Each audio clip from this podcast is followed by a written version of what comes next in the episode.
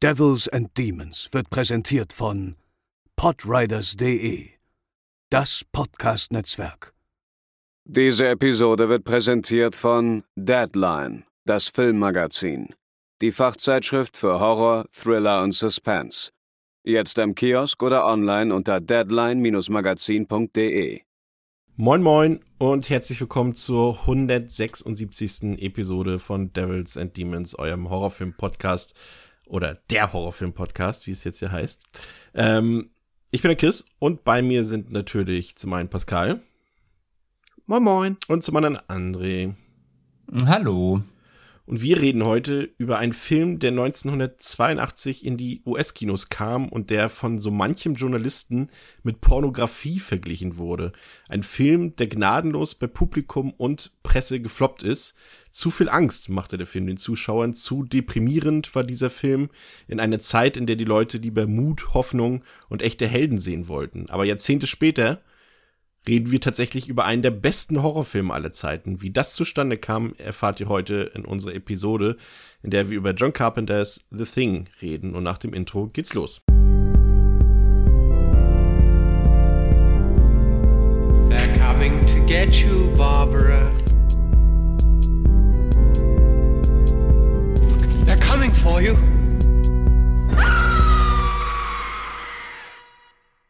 Und ähm, bevor wir loslegen, äh, der Hashtag dieser Episode, André, Release the Heiningen Cut.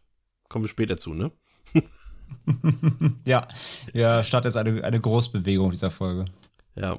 Und äh, versprochen ist versprochen. Ähm, wir haben es geschafft. Wir haben endlich unsere, unseren 666. Follower auf Twitter erhalten, äh, nach meiner Schmutzkampagne von heute Nacht. Und deshalb gehen liebe Grüße an Dennis äh, Acker Okali raus, der ja äh, diese Ehre bekommt, heute hier erwähnt zu werden, als 666. Follower.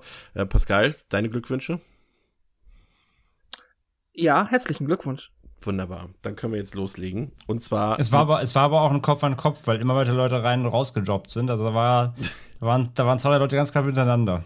Ja, und, und irgendjemand wollte uns auch einen Spaß, äh, nee, nicht einen Spaß, einen Streich spielen, aber das konnten wir geschenkt umwinden. Geschenkt umwinden, ja. also, The Thing, 1982. Bevor wir einsteigen, kurze Rumfrage. Ich gehe davon aus, dass niemand in dieser Runde ähm, den Film zum ersten Mal gesehen hat im Zuge der Podcast-Vorbereitung. André? Nee. Würde mich jetzt wundern. Nein. Und Pascal vermutlich auch nicht. Nein, genau. Ich hatte mal das Privileg vor mittlerweile doch schon einigen Jahren, den sogar noch mal im Kino sehen zu dürfen. Ähm, hier im Zuge äh, eine so einer ähm, ja, Retro-Nacht habe ich den, glaube ich, vor sechs oder sieben Jahren im Kino gesehen und dann, ja, mindestens noch einmal, woran ich mich erinnere, auch außerhalb dessen. Da dürften jetzt viele Leute, inklusive mir und wahrscheinlich auch inklusive André, ziemlich neidisch sein auf deine Experience. Kannst du ja später nochmal von berichten, wie der Film da auf der großen ich hab Leinwand... Die, ich habe die ganze Zeit überlegt, ob ich, ob ich den nicht auch im Kino gesehen habe, aber ich meine nicht, nee. Nee. War, war das beim Filmclub, Pascal? Genau, das ist äh, der Filmclub, das ist so eine Reihe, die unter normalen Umständen im Savoy in Hamburg stattfindet, wo man einmal im Monat quasi einfach ein Klassiker gezeigt wird. Und ich weiß, dass das einer der ersten war, also auf jeden Fall einer der ersten fünf. Nee, ich, Es müsste auch so im Jahr 2014, 15 Ja. gewesen sein. Nee, nee, 14, nee, nee, 2014. nee, dann nicht, nee, nee. Ich habe echt viel gesehen, also von Alien, Ghostbusters, äh, hast du nicht gesehen, alles, aber nee, den habe ich nicht gesehen, nee. Deswegen haben wir das jetzt nochmal nachgeholt. Äh, kurz die Fakten zum Film. Auf Letterboxd hat der Film eine unglaublich hohe Durchschnittswertung von 4,3 von 5 auf der IMDb, 8,1 von 10. Ähm, der Film ist freigegeben, mittlerweile ab 16 Jahren. Der war damals äh, kurz nach Release in Deutschland, ist er tatsächlich auf dem Index gelandet. Heute ist er frei ab 16 Jahren. Es gibt diverse Editionen, die ihr euch da ähm, besorgen könnt. Es gibt noch eine etwas ältere DVD von Uni äh, äh, Blu-ray von Universal. Die hat aber noch nicht das neue schöne 4K Master. Äh, das bekommt ihr, wenn ihr euch die Edition von Arrow holt oder irgendeine Edition, sei es Mediabook oder das Boxset, das aber gleich schon ausverkauft ist, eine ganze Weile von Turbine. Ähm, der Film hat 14 Millionen Dollar gekostet und hat tatsächlich, und äh, da kommen wir schon zu einem der Hauptthemen der Episode, hat gerade mal 20 Millionen Dollar eingespielt. Also der Film war damals sowohl ein kommerzieller als auch künstlerischer Misserfolg. Und äh, eben solche Filme wie The Thing, aber auch später Big Trouble in Little China oder Memoirs of an Invisible Man, die haben eben auch dafür gesorgt, dass John Carpenter, ich meine, wir reden von dem John Carpenter, dass der eben nie so eine wirklich richtig große Hollywood-Karriere hinlegen durfte, was ja eigentlich verwundert bei seinem Talent. Und äh, das erscheint irgendwie auch irrsinnig, wenn man irgendwie bedenkt, dass die meisten Leute, inklusive wahrscheinlich auch uns dreien hier, äh, The Thing heute für einen der besten Genrefilme aller Zeiten halten. Aber damals wurde der komplett zerrissen, auch in der Genrepresse. Also es war nicht nur irgendwie Mainstream-Kinomagazine oder die Tagespresse, sondern es waren auch Horrormagazine oder Fantasy-Magazine, die den Film vernichtend besprochen haben. Und da muss man sich irgendwie heute fragen, wenn man sich diese Reviews durchliest, ob die überhaupt denselben Film gesehen haben, den wir gesehen haben. Aber es ging eben nicht nur The Thing so, es war tatsächlich auch bei Blade Runner so, der am selben Tag in den Kinos gestartet ist und der genauso kolossal gefloppt ist und der lustigerweise heute auch als Meisterwerk gilt, wie eben auch The Thing. Und lustigerweise auch in beiden Filmen geht es ja tatsächlich auch um die Frage, wer ein Mensch ist und wer nicht. Also es gibt da schon durchaus ein Parallelen zu diesen beiden äh, großartigen Filmen. Ähm, was ein bisschen das Problem war und was den Film auch so ein bisschen hat scheitern lassen, habe ich ja schon in der Einleitung so ein bisschen angedeutet. Aber es war eben auch so ein bisschen die Konkurrenz und der Zeitgeist, die vor allem gegen The Thing sprachen. Also es kam eben zwei Wochen vorher äh, Steven Spielbergs E.T. in die Kinos und der Film zeigte halt ein freundliches Alien ohne Splatter-Effekte und das hat eher dem Zeitgeist damals entsprochen. Die Leute wollten halt nicht so was Brutales sehen, wie uns Carpenter vorgelegt hat. Und dann gab es eben noch andere Gruselfilme. Poltergeist ist kurz vorher gestartet, ein anderer Science-Fiction-Film ist vorher gestartet, Star Trek 2, die ebenfalls alle erfolgreich gestartet sind. Und Universal hat dann eben das Hauptaugenmerk dann aus den Gründen, die wir später noch ein bisschen genauer erläutern, eben auf E.T. gelegt, weil man, weil sie irgendwie schon ahnten, auch noch den Test-Screenings, dass The Thing floppen würde. Und wie gesagt, nach vier Wochen hat der Film eben 20 Millionen Dollar eingespielt. Das ist halt gar nichts. Äh, es ist zwar immer noch mehr, als sie eigentlich dann vermutet haben nach den Test-Screenings, aber es ist halt trotzdem Flop gemessen am Budget, auch weil es ist wirklich 16 Millionen Dollar, 14 Millionen Dollar. Ist für die damalige Zeit ein überirdisches Budget gewesen für einen Horrorfilm. Also wenn wir das so vergleichen, irgendwie vier Jahre vorher hat Carpenter Halloween mit 300.000 Dollar gedreht und das ist hier einfach das, ja, deutlich höhere Budget. Und Poltergeist hat eben im selben Zeitraum zum Beispiel 70 Millionen Dollar eingespielt. Also da sieht man schon, wo der Hase langgelaufen ist. In Deutschland wollten auch nicht mal eine Million Leute den Film sehen. Bei Escape from New York, also dem Carpenter-Film davor, waren es 2,5 Millionen Leute. Und dieses Scheitern dieses Films ließ Carpenter eben auch an seinen eigenen Fähigkeiten zweifeln. Das kann man sich heute auch gar nicht mehr vorstellen. Aber es führte dazu, dass eigentlich Filme, die schon geplant waren von Universal mit Carpenter, die auch vertraglich zugesichert waren, nämlich eine Verfilmung von Stephen Kings ähm, Firestarter, ich überlege gerade, Feuerteufel heißt auf Deutsch, ne, André? Glaube ich. Das Müsste ja. Feuerteufel, ne? Genau. Und, ja, und, der Feuerteufel, ja. Ja, und den sollte Carpenter drehen und den haben sie ihm weggenommen. Also den haben sie sofort gestoppt und haben den Vertrag gekündigt und Carpenter entlassen nach dem Ergebnis von The Thing. Und letztendlich scheiterte der Film am Marketing, an diesem ungünstigen Starttermin, aber eben auch am Zeitgeist. Die Leute wollten in den 80er Jahren äh, in Amerika leichte und lockere Stoffe sehen und vor allem echtes Heldenkino, sei es Rambo, sei es Rocky oder eben E.T. Und den gab es eben in The Thing nicht. Und das Interessante ist halt, dass genau dieselben Fehler hat Carpenter eben später mit Big Trouble in Little China wiederholt. Aber dazu kommen wir vielleicht irgendwann noch ein anderes Mal. Ähm, Soviel zum Box Office. Äh, ich habe schon gesagt, der Film ist von John Carpenter. Pascal, ähm, ich glaube, da sind wir uns einig alle, dass wir alle ziemlich große Fans von Carpenter sind und dass man eigentlich äh, irgendwas, selbst wenn man den, sagen wir mal, wenn man jetzt einen Film noch nicht gesehen hat von ihm, hat man immer das Gefühl, es kommt jetzt was Großes, wenn wir jetzt vielleicht mal so seine Sachen Ende der 90er und in den 2000ern ausklammern, oder? Ja, auf jeden Fall. Also da ist äh, der Name bringt immer schon viel Vorschusslobern mit und ich hätte immer, auch wenn ich jetzt mal einen Film gucke, den ich vielleicht noch nicht gesehen habe, das Gefühl, dass hier mindestens das Handwerk ähm, ja hochwertig ist, dass ich mit einem coolen Score zu rechnen habe, dass die Bildsprache sitzt, dass das kein auf keinen Fall ein hässlicher Film wird und in den allermeisten Fällen auch wahrscheinlich ein zumindest interessanter Film. Ob er mir dann jetzt gefällt, aber ja, auch das ist nicht unwahrscheinlich, weil ich glaube, wir haben es ja auch beide in der hundertsten Folge mal festgestellt, als wir dann gefragt wurden, wer dann unser Lieblingsregisseur ist, müssten wir uns entscheiden und waren uns da auch einig, dass es John Carpenter ist. Das ähm, Wichtige ist, und das sei hier auch angemerkt, es gibt natürlich auch noch ähm, anderes Material zu diesem, zu diesem Stoff The Thing. Also den Ursprung hatte der Stoff ja 1938, als der Autor John W. Campbell, ja, das müsste sein Name, ja, das ist sein Name, äh, der hat in seinem eigenen Science-Fiction-Magazin äh, eine Geschichte veröffentlicht und die heißt Who Goes There, die kann man auch heute lesen als Roman, die kann man sich kaufen.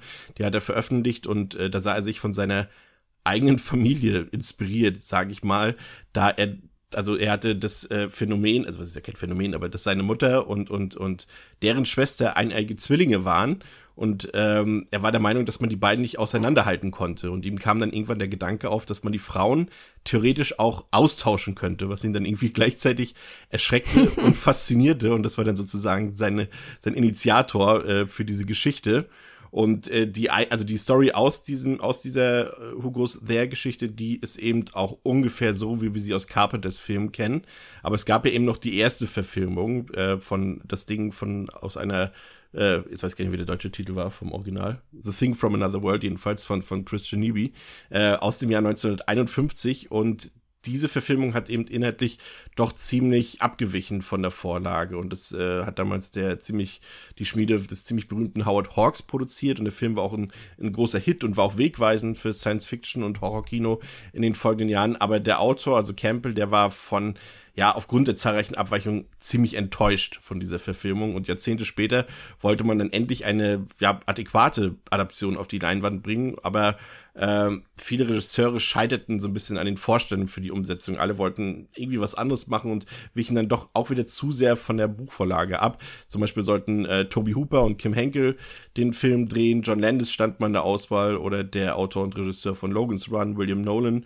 Ähm, aber irgendwie kam sie dann nicht so richtig zu Potte und die Idee verschwand dann auch wieder für ein paar Jahre in der Schublade und wurde dann erst und irgendwie auch logischerweise im Zuge des Erfolgs von Alien wiederentdeckt. Und da John Carpenter in der Zwischenzeit eben mit Halloween gezeigt hat, dass er auch einen richtigen Hit produzieren kann, kam er dann auch für den Regieposten in die engere Auswahl. Und ähm, aufgrund seines Vorhabens, dass er kein Remake des ersten Films drehen will, sondern eine genauere Adaption der Vorlage, deshalb hat er dann am Ende auch den Zuschlag bekommen. Aber Pascal, ähm, was ist denn dabei rausgekommen? Mal grob zusammengefasst. Worum geht's in The Thing? Der ultimative Alien-Terror. Ein Forschertrupp findet in der Antarktis ein mysteriöses Alien. Es infiziert nach und nach die Gruppe und verwandelt seine Opfer in blutrünstige Monster. Niemand traut dem anderen, jeder kann der Nächste sein. Sie werden alle sterben, wenn nicht einer das Ding tötet. Kurt Russell, bekannt aus Die Klapperschlange, ist der coole Anti-Held im eiskalten Kampf gegen die Monster. Horrormeister John Carpenter, bekannt aus Halloween oder The Fog, schuf ein hochspannendes, effektgeladenes Meisterwerk. Ich hätte schon wieder Bock, den nochmal einzulegen, direkt. Mit dieser Inhaltsangabe. André, wie geht's, wie geht's dir da? Ja, komplett. Same. Ähm, habe jetzt auch schon wieder lange nicht gesehen gehabt und als ich gestern allein das Mediabook aus dem Regal gefischt habe und habe auch das Schöne von Turbine mit diesem Lagerfeuer da. Das, ja. Äh, ja da, da, da, da versprüht die, die, die, die, das Cover schon Atmosphäre, da bist du direkt in Stimmung. Das ist auch, auch der, ich finde auch schon, so wie der Film beginnt, also wir sehen ja am Anfang noch die Erde so aus der Perspektive aus dem Weltall und wir sehen, wie eine fliegende Untertasse sich Richtung unseres Planeten bewegt und scheinbar irgendwie verbrennt oder verglüht in der Atmosphäre. Wir wissen erstmal nicht genau, was damit passiert. Und dann befinden wir uns eben auf der Erde, genauer gesagt in der Antarktis. Und wir sehen, wie ein Helikopter aus uns bis dato und auch äh, den anderen Figuren erstmal unbekannten Gründen äh, eine Gruppe, nee, es war nur ein Husky, ne? Nee, waren es erst mehrere? Ein Husky. Ja, ein Husky, ne? Genau. Ein Husky verfolgt und es geht so weit, dass sie sogar Sprengstoff verwenden und man sich als Zuschauer auch direkt fragt, warum ist das so? Also, man jagt doch nicht einfach so einen süßen Hund und der Hund ist ja wirklich, muss man sagen, eine Augenweide. Und ähm, das erfahren eben dann auch die Wissenschaftler und die Crewmitglieder einer amerikanischen Forschungsstation nicht. Forschungsstation nicht, auf der wir uns quasi für den Film über befinden. Und ähm, wir erfahren, dass es ein Norweger ist, der dort diesen Hubschrauber äh, fliegt und der landet dort auch und steigt sofort aus und äh, will den Hund jagen und ist auch bewaffnet dabei. Und aus Notwehr erschießen die Amerikaner dann den Norweger und nehmen den Husky dann bei sich auf. Und ich finde, das schon dieser Anfang, der setzt schon so ein richtig atmosphärisches Zeichen auf von dieser Kälte, Pascal, ne? von dieser, sage ich mal, von der Welt, in der wir uns jetzt als normale, äh, ja, normale Leute will ich jetzt nicht sagen, aber hier, die jetzt sich gerade hier gemütlich gemacht haben auf der Couch, um zu podcasten, können wir uns nicht vorstellen, wie es sich in solchen Witterungsverhältnissen äh, anfühlt. Ne? Schon gar nicht zu arbeiten. Also Leben ist ja das eine und dann aber auch noch arbeiten. Mhm. Ja, absolut. Äh, es, ist, es ist die komplette Abgeschiedenheit, es ist einsam und gerade das machen dann halt auch die Bilder so eindrucksvoll, wenn du halt diese großen Landschaftsaufnahmen hast, wie halt wirklich einfach nur dieser Hund durch den Schnee läuft, offensichtlich ja vor jemandem oder etwas wegläuft und dann der Helikopter, der halt natürlich auch dann. Das ist ja auch, wie ich hatte eben schon mal gesagt, hochwertig ist es finde ich immer, wenn du auch einen Film hast, wo du direkt äh, mit einem Helikopter begrüßt wirst, dann weißt du halt auch schon mal, dass das hier ähm, ja, setzt irgendwie auch direkt so eine Note, so, hier bin ich, ich bin ein, äh, äh, hier wurde sich offensichtlich Mühe gegeben und Geld investiert. Ja, und es ist cool. Der Soundtrack dazu ist fantastisch. Der Morricone-Score, der da drüber läuft, der äh, ist e enorm wichtig an dieser Stelle, um die Atmosphäre direkt richtig zu setzen und den Zuschauer da, ja, in den Film einzuleiten. Es ist äh, ein fantastisches Opening. Es ist ja, also ich habe ja vorhin gesagt, dass der Film mit 14 Millionen Dollar ein ziemlich hohes Budget hatte, aber es war am Ende trotzdem weniger Budget, als man eigentlich für diese Produktion im Vorfeld eingeplant hatte. Und so musste man clever agieren. Ich weiß nicht, ob ihr das gewusst habt, aber man hat zum Beispiel die Szenen ähm, in der norwegischen Station, die ja auch relativ am Anfang zu sehen sind, die hat man ganz am Ende gedreht, nachdem man den Outpost 31 in die Luft gesprengt hat sozusagen und hat dann das äh, verbrannte Set genutzt, um damit die norwegische Station am, äh, ah. am Anfang darzustellen.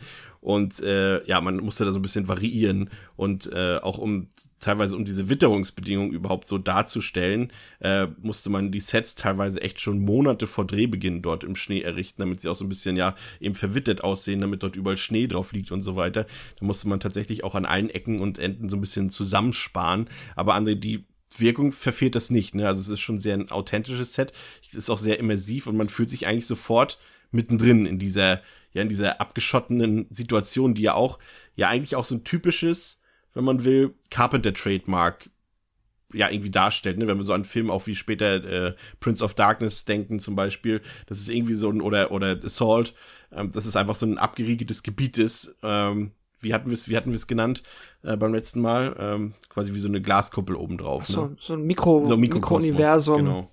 Mikrokosmos, genau. Ja, das funktioniert, André. Ja, absolut. Also das ist halt, das liegt natürlich einerseits an der, dieser Weite der Arktis natürlich, ne, die ja sowieso so eine, also es, man sagt ja nicht umsonst Eiswüste, ne, da ist halt einfach nichts so, du, du hast dieses, dieses Gefühl, am Arsch der Welt zu sein, ähm, anders als jetzt zum Beispiel dann auch im äh, Pre, Pre, Pre-Make, ähm, äh, da, da siehst du ja auch quasi, wie sie noch hinfliegen, beim ähm, hier beim 82er ist es halt auch einfach so, der, also das Einzige, was du ankommen siehst, ist, ist quasi am Anfang der Husky. Und sonst bist du ja einfach schon da. Ne? Es gibt ja keine Außenwelt. Du siehst nicht erst irgendwie, äh, irgendwie die Stadt und wie dann in die Antarktis geflogen wird oder so. Also du siehst keine Zivilisation. Das, der ganze Film spielt ja wirklich nur ausschließlich in dieser Eiswüste. Und äh, dadurch entsteht ja schon allein diese Abgeschiedenheit. Du hast gar keine Berührungspunkte mit Zivilisation, mit Außenwelt. Es gibt keine äh, Hilfe von außen. Es gibt keine Einflüsse. Du erreichst niemanden. Ähm, es gibt keine Gegenschnitte irgendwie auf, auf irgendwie einen Outpost in der Stadt, der irgendwie versucht, irgendwie Kontakt aufzunehmen oder sowas. Das, das spart der Film sich alles aus, sondern es geht ja wirklich rein um diese, ähm, um diese Abgeschiedenheit, um diese isolierte Gruppe von Menschen. Und ähm, das, das macht ja allein schon den Grundsatz aus des Ganzen. Ja, die, die, die Innenaufnahmen dort, die wurden eben größtenteils auf Soundstages im Studio gedreht. Ähm, aber die Außenaufnahmen, die wurden tatsächlich on location gedreht, also jetzt nicht in der Antarktis, wie man sich vorstellen kann, aber in British Columbia in Kanada, in dem Ort oder in der Nähe des Ortes Stewarts, ähm, an der Grenze zu Alaska. Und ähm, man hat diesen Ort eben gewählt, da man eben viel Schnee und Eis braucht, aber man brauchte eben auch eine nahe Infrastruktur. Äh, André hat schon gesagt, dass das ist dann auch gleich äh, der Punkt, warum sie diese ähm, diese Weitwinkelaufnahmen, diese Panoramaaufnahmen, wenn gerade auch der Hubschrauber durch die Gegend fliegt oder wir einfach wirklich diese komplette Eiswüste sehen, die konnten sie dann wiederum nicht dort drehen, weil die nächste Stadt eben nur 30 Kilometer entfernt war und die hätte man dann gesehen auf den Aufnahmen. Deswegen musste man quasi diese weitläufigen Eislandschaften dann im Juno Icefield in Alaska drehen. Ähm, da gab es auch ganz viele zahlreiche Probleme mit den klimatischen Verhältnissen. Die mussten teilweise echt tagelang auch aussetzen mit dem Dreh, was dann natürlich für die Schauspieler doof war, weil sie absolut nichts zu tun hatten. Und die Geräte froren teilweise auch ein und dann haben, haben teilweise die Crewmitglieder angefangen, äh, sehr viel Alkohol zu konsumieren, was wiederum der Bevölkerung in, in Stewart nicht gefallen hat, weil die gesagt haben, oh, jetzt kommt Etepetete aus Hollywood hier an und die trinken uns jetzt den Schnaps weg in der Bar und all so eine Streitigkeiten gab's da. Also durchaus interessant. Ähm, Pascal, wir haben eine Crew, die wir sehen hier, die wir kennenlernen, die bestehend aus dem coolen McCready, ähm, aus, ja, ich es ist nicht so ganz klar, es sind zwar zwei Doktoren, ich weiß jetzt aber nicht, ob das der eine Wissenschaftler, der eine Arzt, ich glaube, der eine ist einfach nur ein, also ein Doktor der Wissenschaft sozusagen, der andere ein Doktor der Medizin. Dann gibt es einen Teamleiter und noch zahlreiche andere Wissenschaftler und Techniker. Ähm, einen Koch gibt es auch noch zum Beispiel und das ist so ein bisschen, wenn wir so wollen, wenn wir jetzt mal Ripley ausklammern würden, konnte es schon ein bisschen vergleichen mit der, mit einer Raumschiff-Crew jetzt irgendwie bei äh, Alien zum Beispiel, ne, auf der Nostradamus. Ja, absolut. Also generell halt, ne? Es ist so eine typische Schiffscrew. Halt, jeder, ähm, quasi jede Rolle, die irgendwie benötigt wird, ist ein bis maximal zweimal besetzt. Du hast da auch dann deine Trope-Figuren drin. Du hast den Parma, der hier so, der offensichtlich so ein bisschen, äh, ja, der, den Stoner der Gruppe spielt. Dann halt, ja, einen Koch und dann, genau, gehen wir halt aber auch so in die ja, Wissenschaftsgefilden mit dem Blair und dem äh, Fax oder Fuchs heißt er. Ich weiß nicht genau, als mir wie auf Englisch ausgesprochen wurde. Ähm, die halt, ich glaube, ich habe so verstanden, dass der eine ist der Assistent des anderen und das sind beides Biologen. Aber ähm, ja, ganz genau kann ich es dir auch nicht sagen. Dann ähm, gibt den Clark, der sich um die Hunde kümmert. Das ist halt auch irgendwie schon so ein, äh, ja, fast schon irgendwie ikonischer Job. Er ist halt da für die Hunde. Ist irgendwie auch witzig, dass es sowas gibt. Aber ja, die Parallelen zu Alien in dem Fall auf jeden Fall. Ähm, eindeutig und das macht aber dann halt auch wieder die Gruppe so cool, weil ähm, jetzt mal davon abgesehen, dass es alles Männer sind, deswegen ist das Wort vielleicht, fühlt sich vielleicht irgendwie erstmal falsch an. Es ist trotzdem ähm, charakterlich ein relativ diverser Cast, weil du halt hier genau wie bei Alien halt, du hast nicht irgendwie äh, acht ausgebildete Wissenschaftsastronauten, die alle das Gleiche können und sich quasi nur durch die Frisur unterscheiden, sondern du hast hier ähm, Persönlichkeiten, die unterschiedlich sind und die halt auch alle ein unterschiedliches Skillset an den Tag legen weil halt jeder für etwas anderes da ist. Das es bringt dem Film also meiner Meinung nach genau die gleichen, ja, also Qualitäten und Vorteile kann man sagen, wie es halt bei einem Alien ebenfalls, äh, ebenfalls so ist.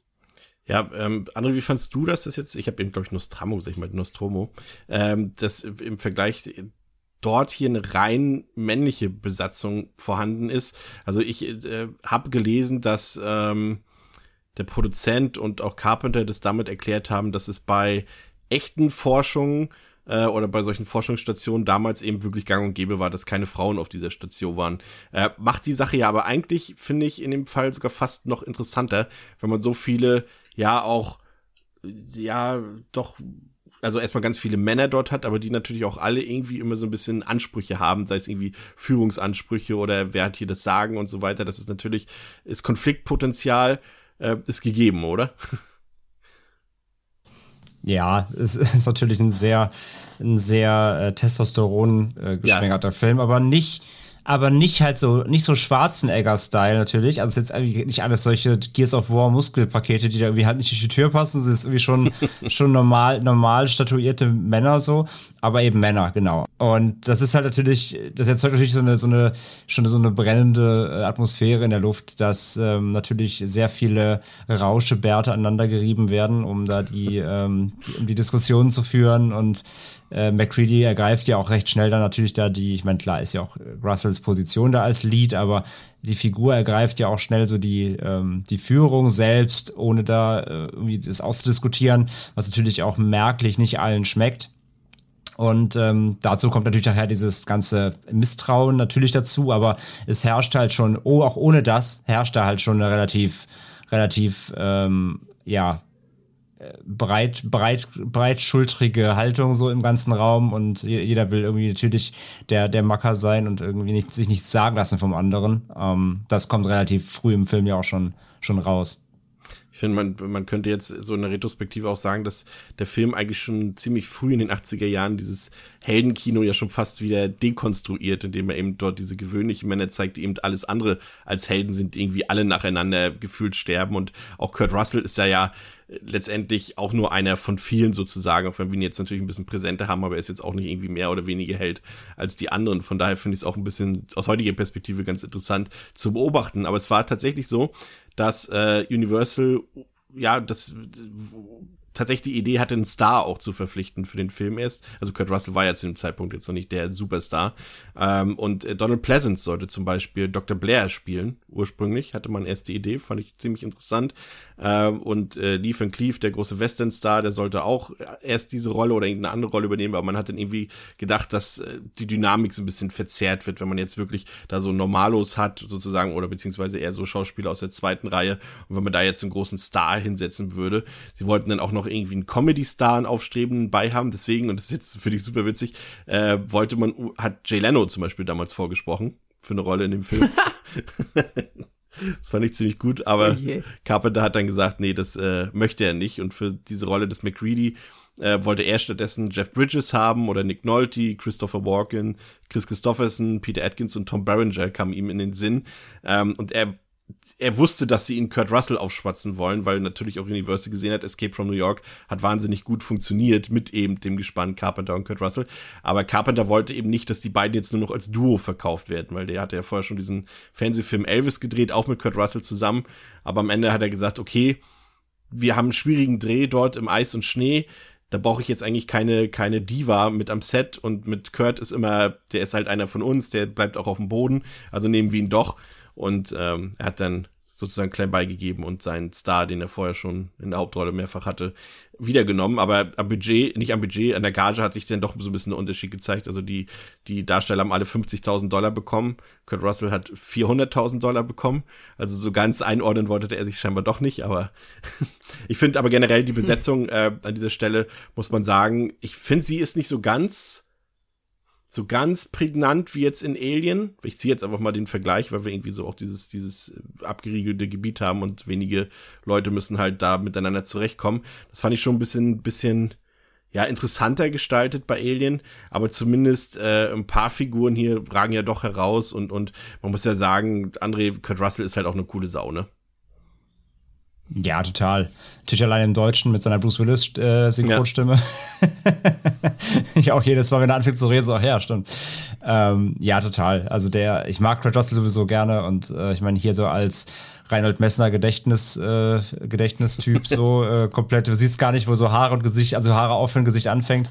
Ähm, das ist schon, äh, ist, ist schon eine, eine coole Socke irgendwie. Und ja, natürlich übernimmt er ja auch die Rolle so des, des des Früherkenners, ne, des Rationalen, der direkt dahinter steigt und so, hm, wir müssen das und das machen. Natürlich dann auch selber in, äh, in Verdacht gerät, wie alle. Das macht es ja auch dann spannend. Das ist ja auch nicht so, dass er jetzt als Charakter ausgestellt wird, der ja natürlich vor allem gefeit ist. Das macht es ja auch dann wirklich interessant daran.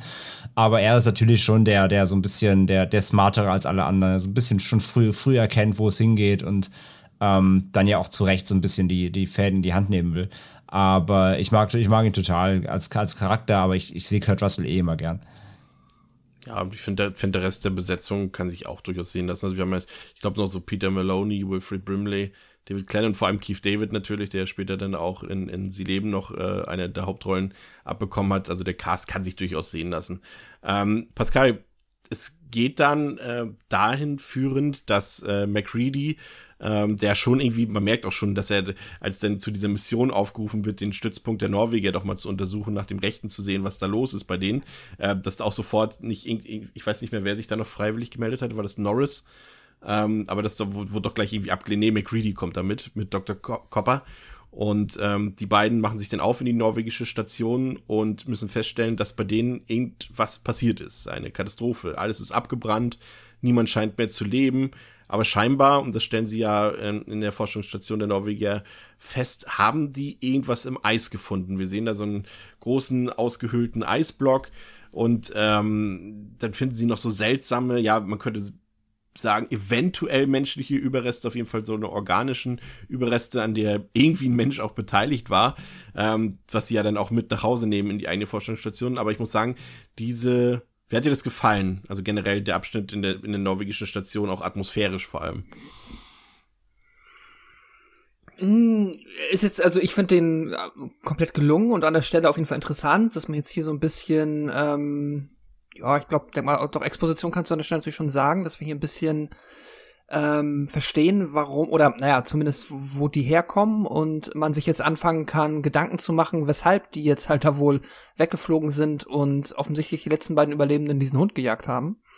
Ähm, und in der Hinsicht äh, fand ich stark, hat gut funktioniert und ist natürlich halt auch einfach spannend, weil du ähm, als Zuschauer, der den Film jetzt vielleicht vorher noch nicht gesehen hast, dich natürlich fragst, ähm, äh, zu diesem Zeitpunkt noch, was ist denn, äh, was ist das Problem so? Warum äh, dieser Hund, was ist da? Also ich verstehe es nicht und da funktioniert das gut und ist ja auch ähm, jetzt davon abgesehen ähm, super umgesetzt und wir bekommen die ersten Einblicke in die fantastische Spezialeffektarbeit, die da ähm, ja, die da quasi äh, getätigt wurde.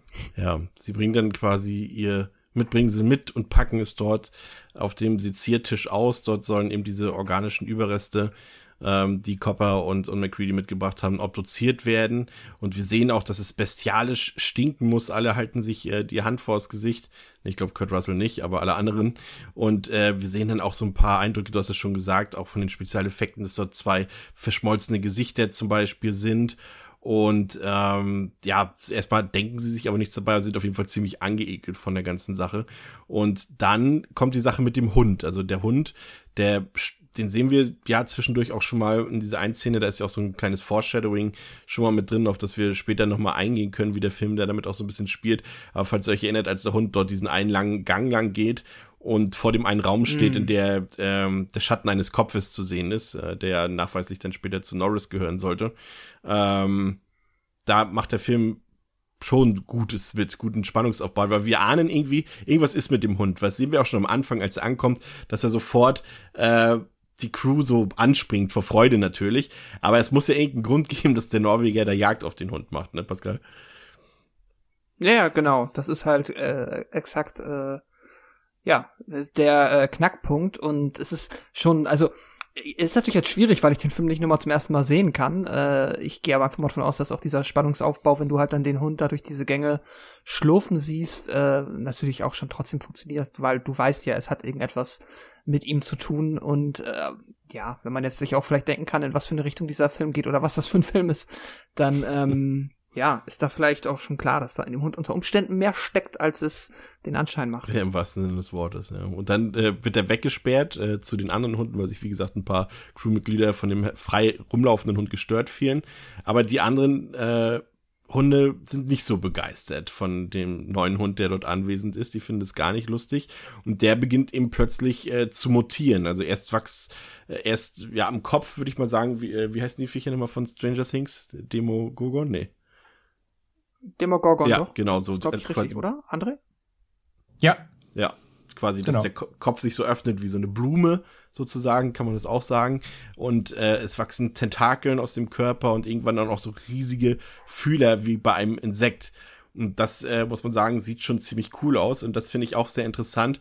Wir gehen ja nachher später noch ein bisschen auf, auf die Spezialeffekte ein, die äh, der Kollege Botten dort, äh, Rob Botten, in seinen jungen Jahren auf die Beine gestellt hat. Aber gerade bei diesem Effekt hier hat ein alter Bekannter mitgeholfen, äh, diese Animatronics herzustellen, die teilweise von 17 Crewmitgliedern hier bedient werden mussten in dieser Hundemutationsszene. Und zwar der gute alte Stan Winston, den wir ja schon aus diversen äh, anderen Episoden hier kennen. Einer der bekanntesten, zusammen mit unter anderem eben Tom Savini zum Beispiel, äh, bekanntesten Special Effects Künstlern überhaupt. Und ähm, da kommt eben die Forschungscrew dazu und, und, und schießt auf dieses Ungetüm, was dort entstanden ist. Anschließend muss dann auch ein Flammenwerfer her. Da habe ich mich auch die ganze Zeit gefragt, warum die eigentlich einen Flammenwerfer dort unbedingt haben müssen. Aber gut, ja, obwohl macht schon Sinn in der Eislandschaft, ne? Aber, aber obwohl, ich kann mir jetzt nicht vorstellen, wenn jetzt irgendwie eine aktuell irgendwie eine Forschungscrew irgendwie in die Antarktis oder so fährt, dass die einen Flammenwerfer mitnehmen?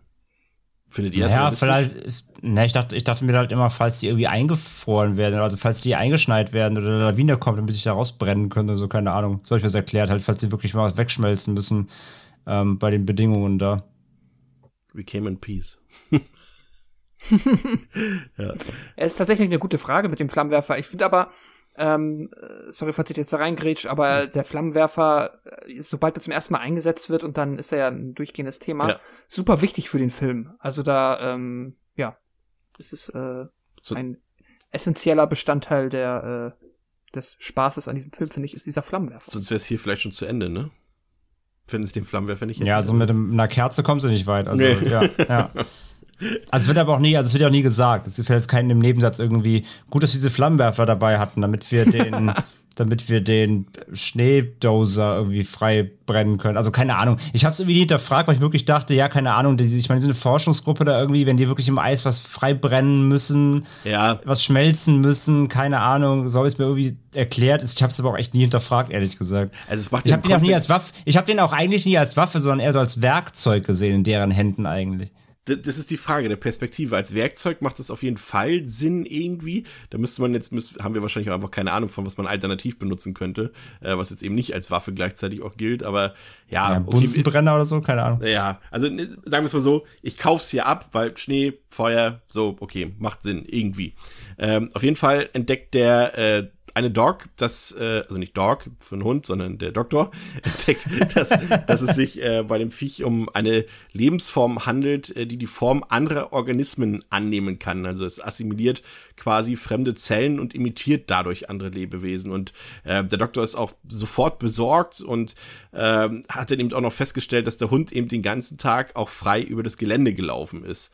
Und äh, das sorgt natürlich schon mal wieder für Spannung. Dann wissen wir schon, okay, das wird jetzt nicht das die einzige Kreatur sein, die jetzt wahrscheinlich befallen ist dort äh, von diesem Organismus. Aber dazu gleich mehr. Pascal, du hast schon vorhin angedeutet, äh, dass der Score ja auch eine sehr präsente Rolle in diesem Film stellt und da musste man sich tatsächlich spielt und da musste man sich tatsächlich auch äh, ja auch was überlegen, weil für gewöhnlich, wir erinnern uns, komponiert ja John Carpenter in der Regel selbst den Score für seine Filme. Hier hat er aber aufgrund von ja, Produktions äh, ja, sozusagen keine Zeit gehabt.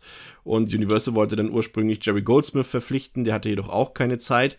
Aber das spielt auch keine wirkliche Rolle, weil Carpenter ohnehin klar war, dass er den ja, legendären italienischen Komponisten Ennio Morricone an Bord haben wollte. Und der war eigentlich erst so ein bisschen reserviert, weil er eben auch schlechte Hollywood-Erfahrungen zu dem Zeitpunkt schon gemacht hatte.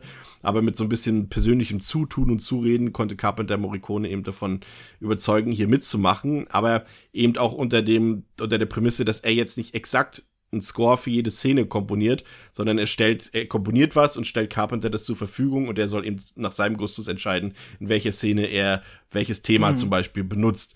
Und ähm, da das auch nicht alles so ganz zusammengepasst hat, hat er dann eben mit seinem äh, Komponistenkollegen Alan Howarth, den wir auch hier schon aus dem Podcast kennen, mit dem er ja schon diverse andere Filme zusammen begleitet hat, haben sie eben dann zum Beispiel die eher manchmal simplen, spannungsfördernden Stücke, die ja auch so ein bisschen von ihrer Schlichtheit, Pascal, du bist der Musiker, von ihrer Schlichtheit so ein bisschen an, an das, an die Halloween-Musik auch so ein bisschen erinnern, ne? Also jetzt vielleicht nicht in ihrer Spitze, aber von ihrer Simplizität. Ja, auf jeden Fall. Also da ist, ähm, muss man ja auch sagen, auch das, was äh, Morricone da produziert hat, ist ja auch sehr Carpenter-esque. Also da könnte man jetzt ja auch, wenn man es nicht besser wüsste, durchaus äh, auch erstmal annehmen, dass das gar aus seiner Feder irgendwo stammt. Es gab Gerüchte dazu. Und ansonsten, Es gab tatsächlich damals Gerüchte. Also Leute haben, haben gesagt, dass, dass da der, nur der Name Morricone draufsteht und eigentlich Carpenter alles so. gemacht hat. Aber Carpenter äh, lehnt das vehement ab, dieses Gerücht. ja. Aber ähm, nichtsdestotrotz äh, ist er äh, ja f- fantastisch und da- halt auch wirklich einfach äh, pragmatisch, effizient in den Momenten, wo du halt wirklich einfach nur im klassischen Spannungskino halt die Untermalung brauchst, um ähm, den Effekt zu verstärken. Das ist das, was du eben meintest. Und was ja wieder interessant ist, was mich auch, was ich jetzt auch erst in der Recherche rausgefunden hat, wo man sich auch ein bisschen fragen kann, äh, weshalb anscheinend dieser Film niemand gefallen hat, weil der ja tatsächlich dann Morricone für eine eine der, der bekloppten goldenen Himbeeren nominiert wurde für den Score für eben diesen Film.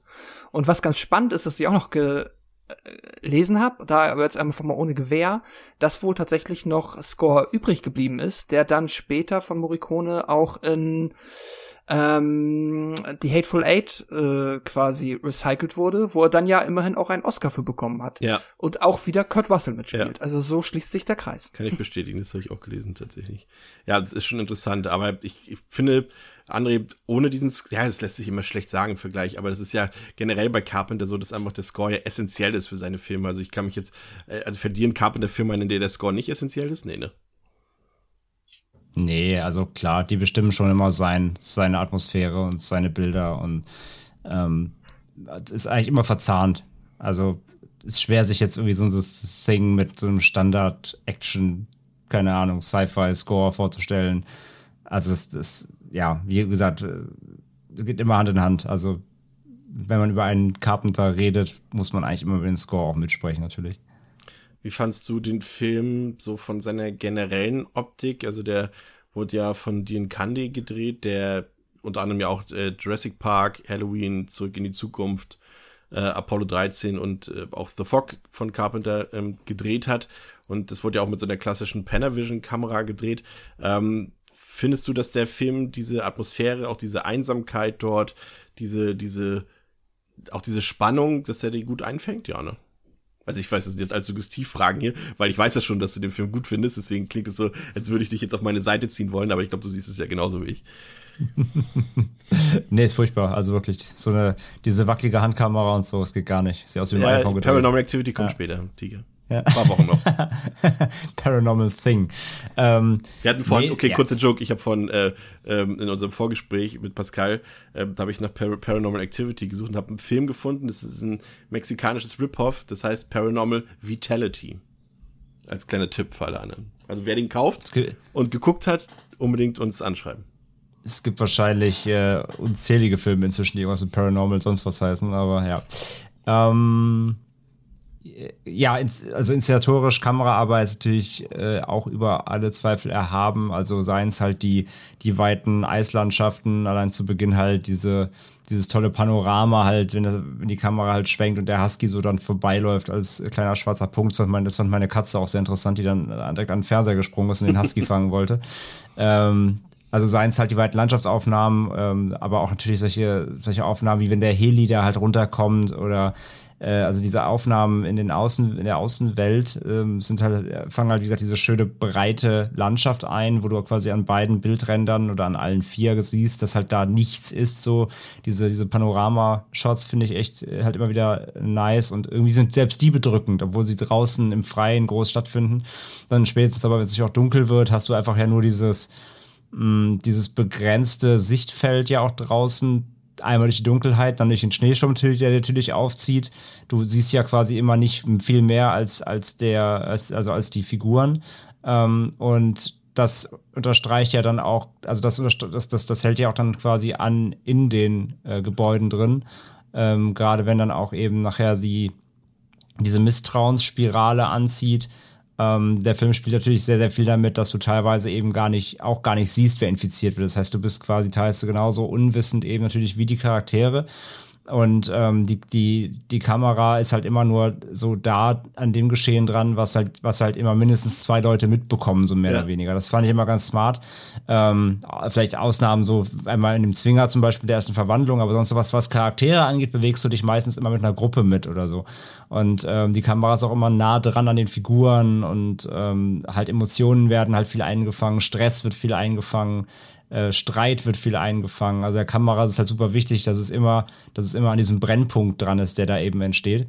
Ähm, und auch diese, keine Ahnung, wenn dann, wenn dann so durch die, wenn irgendein Geräusch gehört wird, durch die, durch die Gänge gejagt wird, fährt die Kamera immer richtig schön mit durch die Gänge. Also du jagst dann so mit hinterher und so. Also der, der hat einfach tolle Einfälle. Einmal halt diese Nähe zu der Emotion und dann halt aber auch diese Schnelllebigkeit, die da entsteht, wenn eine Stresssituation quasi ausbricht. Ähm, so beides, beides wechselt die Kamera halt einmal ab. Einmal diese, diese, diese, diese Standbilder aus Stress und dann halt diese Unruhe, wenn halt wirklich Action passiert. Und ähm, das ist halt ist super, ja, gibt's halt nichts zu meckern.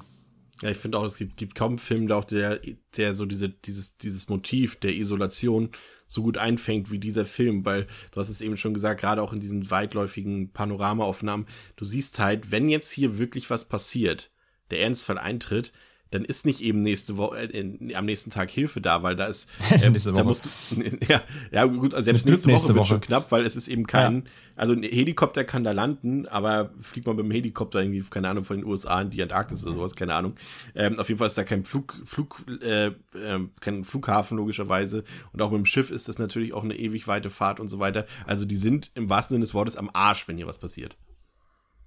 Ja, genau. Das ist halt, was ich anfangs meinte halt. Ne? Ja. Also du, du siehst halt, dass da keine Hilfe kommen kann. Du bist halt am Arsch so, ja. Zumindest und nach, nachdem klar ist, dass die Norweger eben schon am Arsch sind, ist dann halt wirklich ja. nichts mehr übrig, ne? Sind, sind doch mehr am Arsch, genau. Ja. Aber ähm, äh, Copper und, und McCready haben ja auch noch Videos gefunden äh, bei den Norwegern. Und äh, auf diesen Videos erfährt man, dass die Skandinavier eben ein Raumschiff im Eis gefunden haben, welches sich dort seit, ja, vermutlich über 100.000 Jahren schon befunden hat.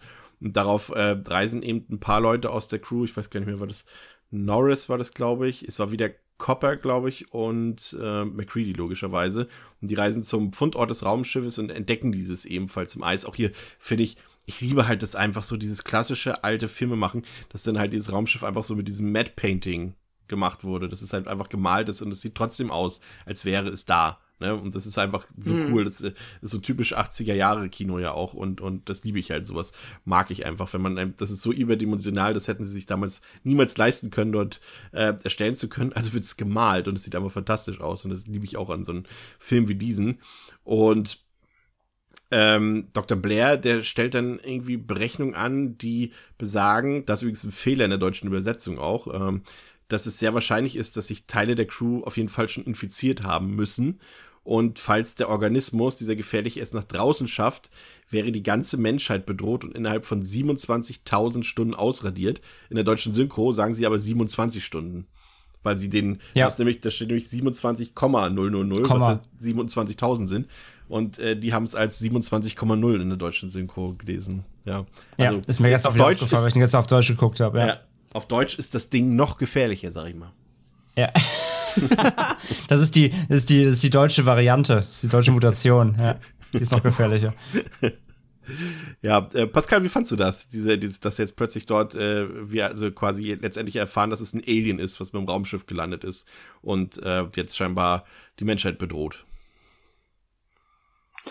Ja, ähm, auf der einen Seite natürlich halt, also die ganze Alien-Nummer cool, äh, ist jetzt für mich nicht das Interessanteste am Film, wird auch ja tatsächlich wenig drauf rumgeritten, was mir eigentlich ganz gut gefällt. Oder eigentlich sogar sehr gut, weil halt im Endeffekt äh, ist es halt wichtig, dass dieses etwas da ist und ob es jetzt irgendwie ein Monster ist, das noch niemals auf der Erde entdeckt geworden wäre und jetzt halt quasi im Eis entdeckt wird oder ob es ein Alien ist, ist eigentlich ein bisschen äh, gehüpft wie gesprungen, ist für den Film und für alles, was den Film meiner Meinung nach ausmacht, vergleichsweise irrelevant. Natürlich ist es trotzdem auf eine gewisse Art und Weise cool, weil es halt ein Alien ist und es ist halt ein Raumschiff und du hast schon gesagt, das Raumschiff ist auch dann cool in Szene gesetzt über diese halt ähm, ja auch tolle Technik. Das heißt, da ist natürlich schon ein gewisser Schauwert und das hat natürlich immer noch mal irgendwie ja einen anderen einen anderen Geschmack, wenn es halt tatsächlich ein Alien sein soll aus einer anderen Welt, das schon vor hunderttausend Jahren gelandet ist. Das ähm, ja, hat natürlich was. Und der Teil, wie Dr. Blair dann da an seinem Computer rumrechnet und der Computer dann das ausspuckt, ist natürlich ein bisschen, ja, kann man, wenn man jetzt unbedingt möchte, auch ein bisschen mit den Augen rollen, weil das natürlich halt ganz schöner Quatsch ist. Das ist halt auch mal gerade, ah, ich liebe das halt, weil das auch so einen Charme hat. Dieses 80er Jahre, diese Grafik, also dieses Grafikgerendere, was der Computer dann macht, um dann da irgendetwas zu symbolisieren und dann, dann Vor allem, ja, so, so eine, Art eine Dreieck kommt aus Kugel, geht auf andere Kugel zu und ja. ist, daraus wird eine Dreieckkugel. Und alle so, oh, ja, krass. und dann, wow, nein, oh scheiße. Das ist, das ist richtig schlimm. So, so, kon so konnte halt man, so konnte man der Audience doch Computer verkaufen, weil, weil das eine Zeit war, wo kaum, wo kaum jemand einen hatte. Dann war ja. alle so, oh mein Gott, das ja. ist die Zukunft. Naja, das ist halt, genau, das ist aber genau dieser Charme, das finde ich halt Die so Computerstimme übrigens bei, bei, bei McCready, bei Kurt Russell, ähm, ist übrigens Adrian Barbeau, die ja da, die Schauspielerin, die ja auch in The Fog und so ah. mitgespielt hat, die ja damals mit Carpenter noch äh, liiert war da gibt's ja doch zum, stimmt ja, jetzt denke ich dran, klar, okay, es gibt eine weibliche Stimme in diesem Film, ja. das ist ja auch schon mal etwas. Der Computer, der danach direkt kaputt gemacht wird, weil er im Schach besser ist als McCready. ähm, aber ja, hier, äh, es ist, ich meine, es ist für den Film gut, diese Exposition, und dann wird einem natürlich halt nochmal klar, ähm, dass, äh, wie gefährlich dieses Virus ist. Das ist schon cool. Das ist nett gemacht. Das ist natürlich jetzt dann der Teil, der nicht so gut gealtert ist, aber sei es drum. Ja. Ähm, nee, gefällt mir gut. Ähm, ja, ich muss, muss halt auch sagen, ne, also ich meine, der Film eröffnet ja auch mit der Untertasse, das heißt, es ist ja auch klar, was es, was es geht. Aber äh, haben wir es vielleicht schon vergessen bis dahin schon wieder? Ja, so ein bisschen, weil es auch so. Also ich bin, ich bin, ne? ich bin, ja, genau, ich bin aber auch bei Pascal tatsächlich, das ist auch echt nicht der Knackpunkt des Films. Sehe ich halt auch so. Das könnte auch einfach eine Lebensform sein, die auf die Erde, die es auf der Erde schon immer gab, aber die ist halt im Eis eingefroren vor einer Million Jahre und fertig so. Hätte auch gereicht. Also ich finde auch, das ist halt, also klar, es ist halt, ne, das, das Ding aus einer anderen Welt, so Vorlage.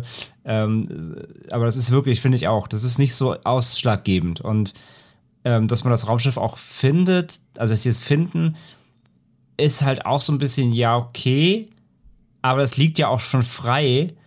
Also theoretisch müsste das auch schon längst Mhm. noch mal jemand gefunden haben, je nachdem, wie lang das schon ausgegraben ist. So und äh, also es wird ja suggeriert, dass es gerade erst passiert ist. Ne? So, Ja. Deswegen am Anfang kommen die Norweger auch gerade erst an. So, aber gut, ne? dass sie das da finden, ist halt auch so ein bisschen ja okay, aber geschenkt.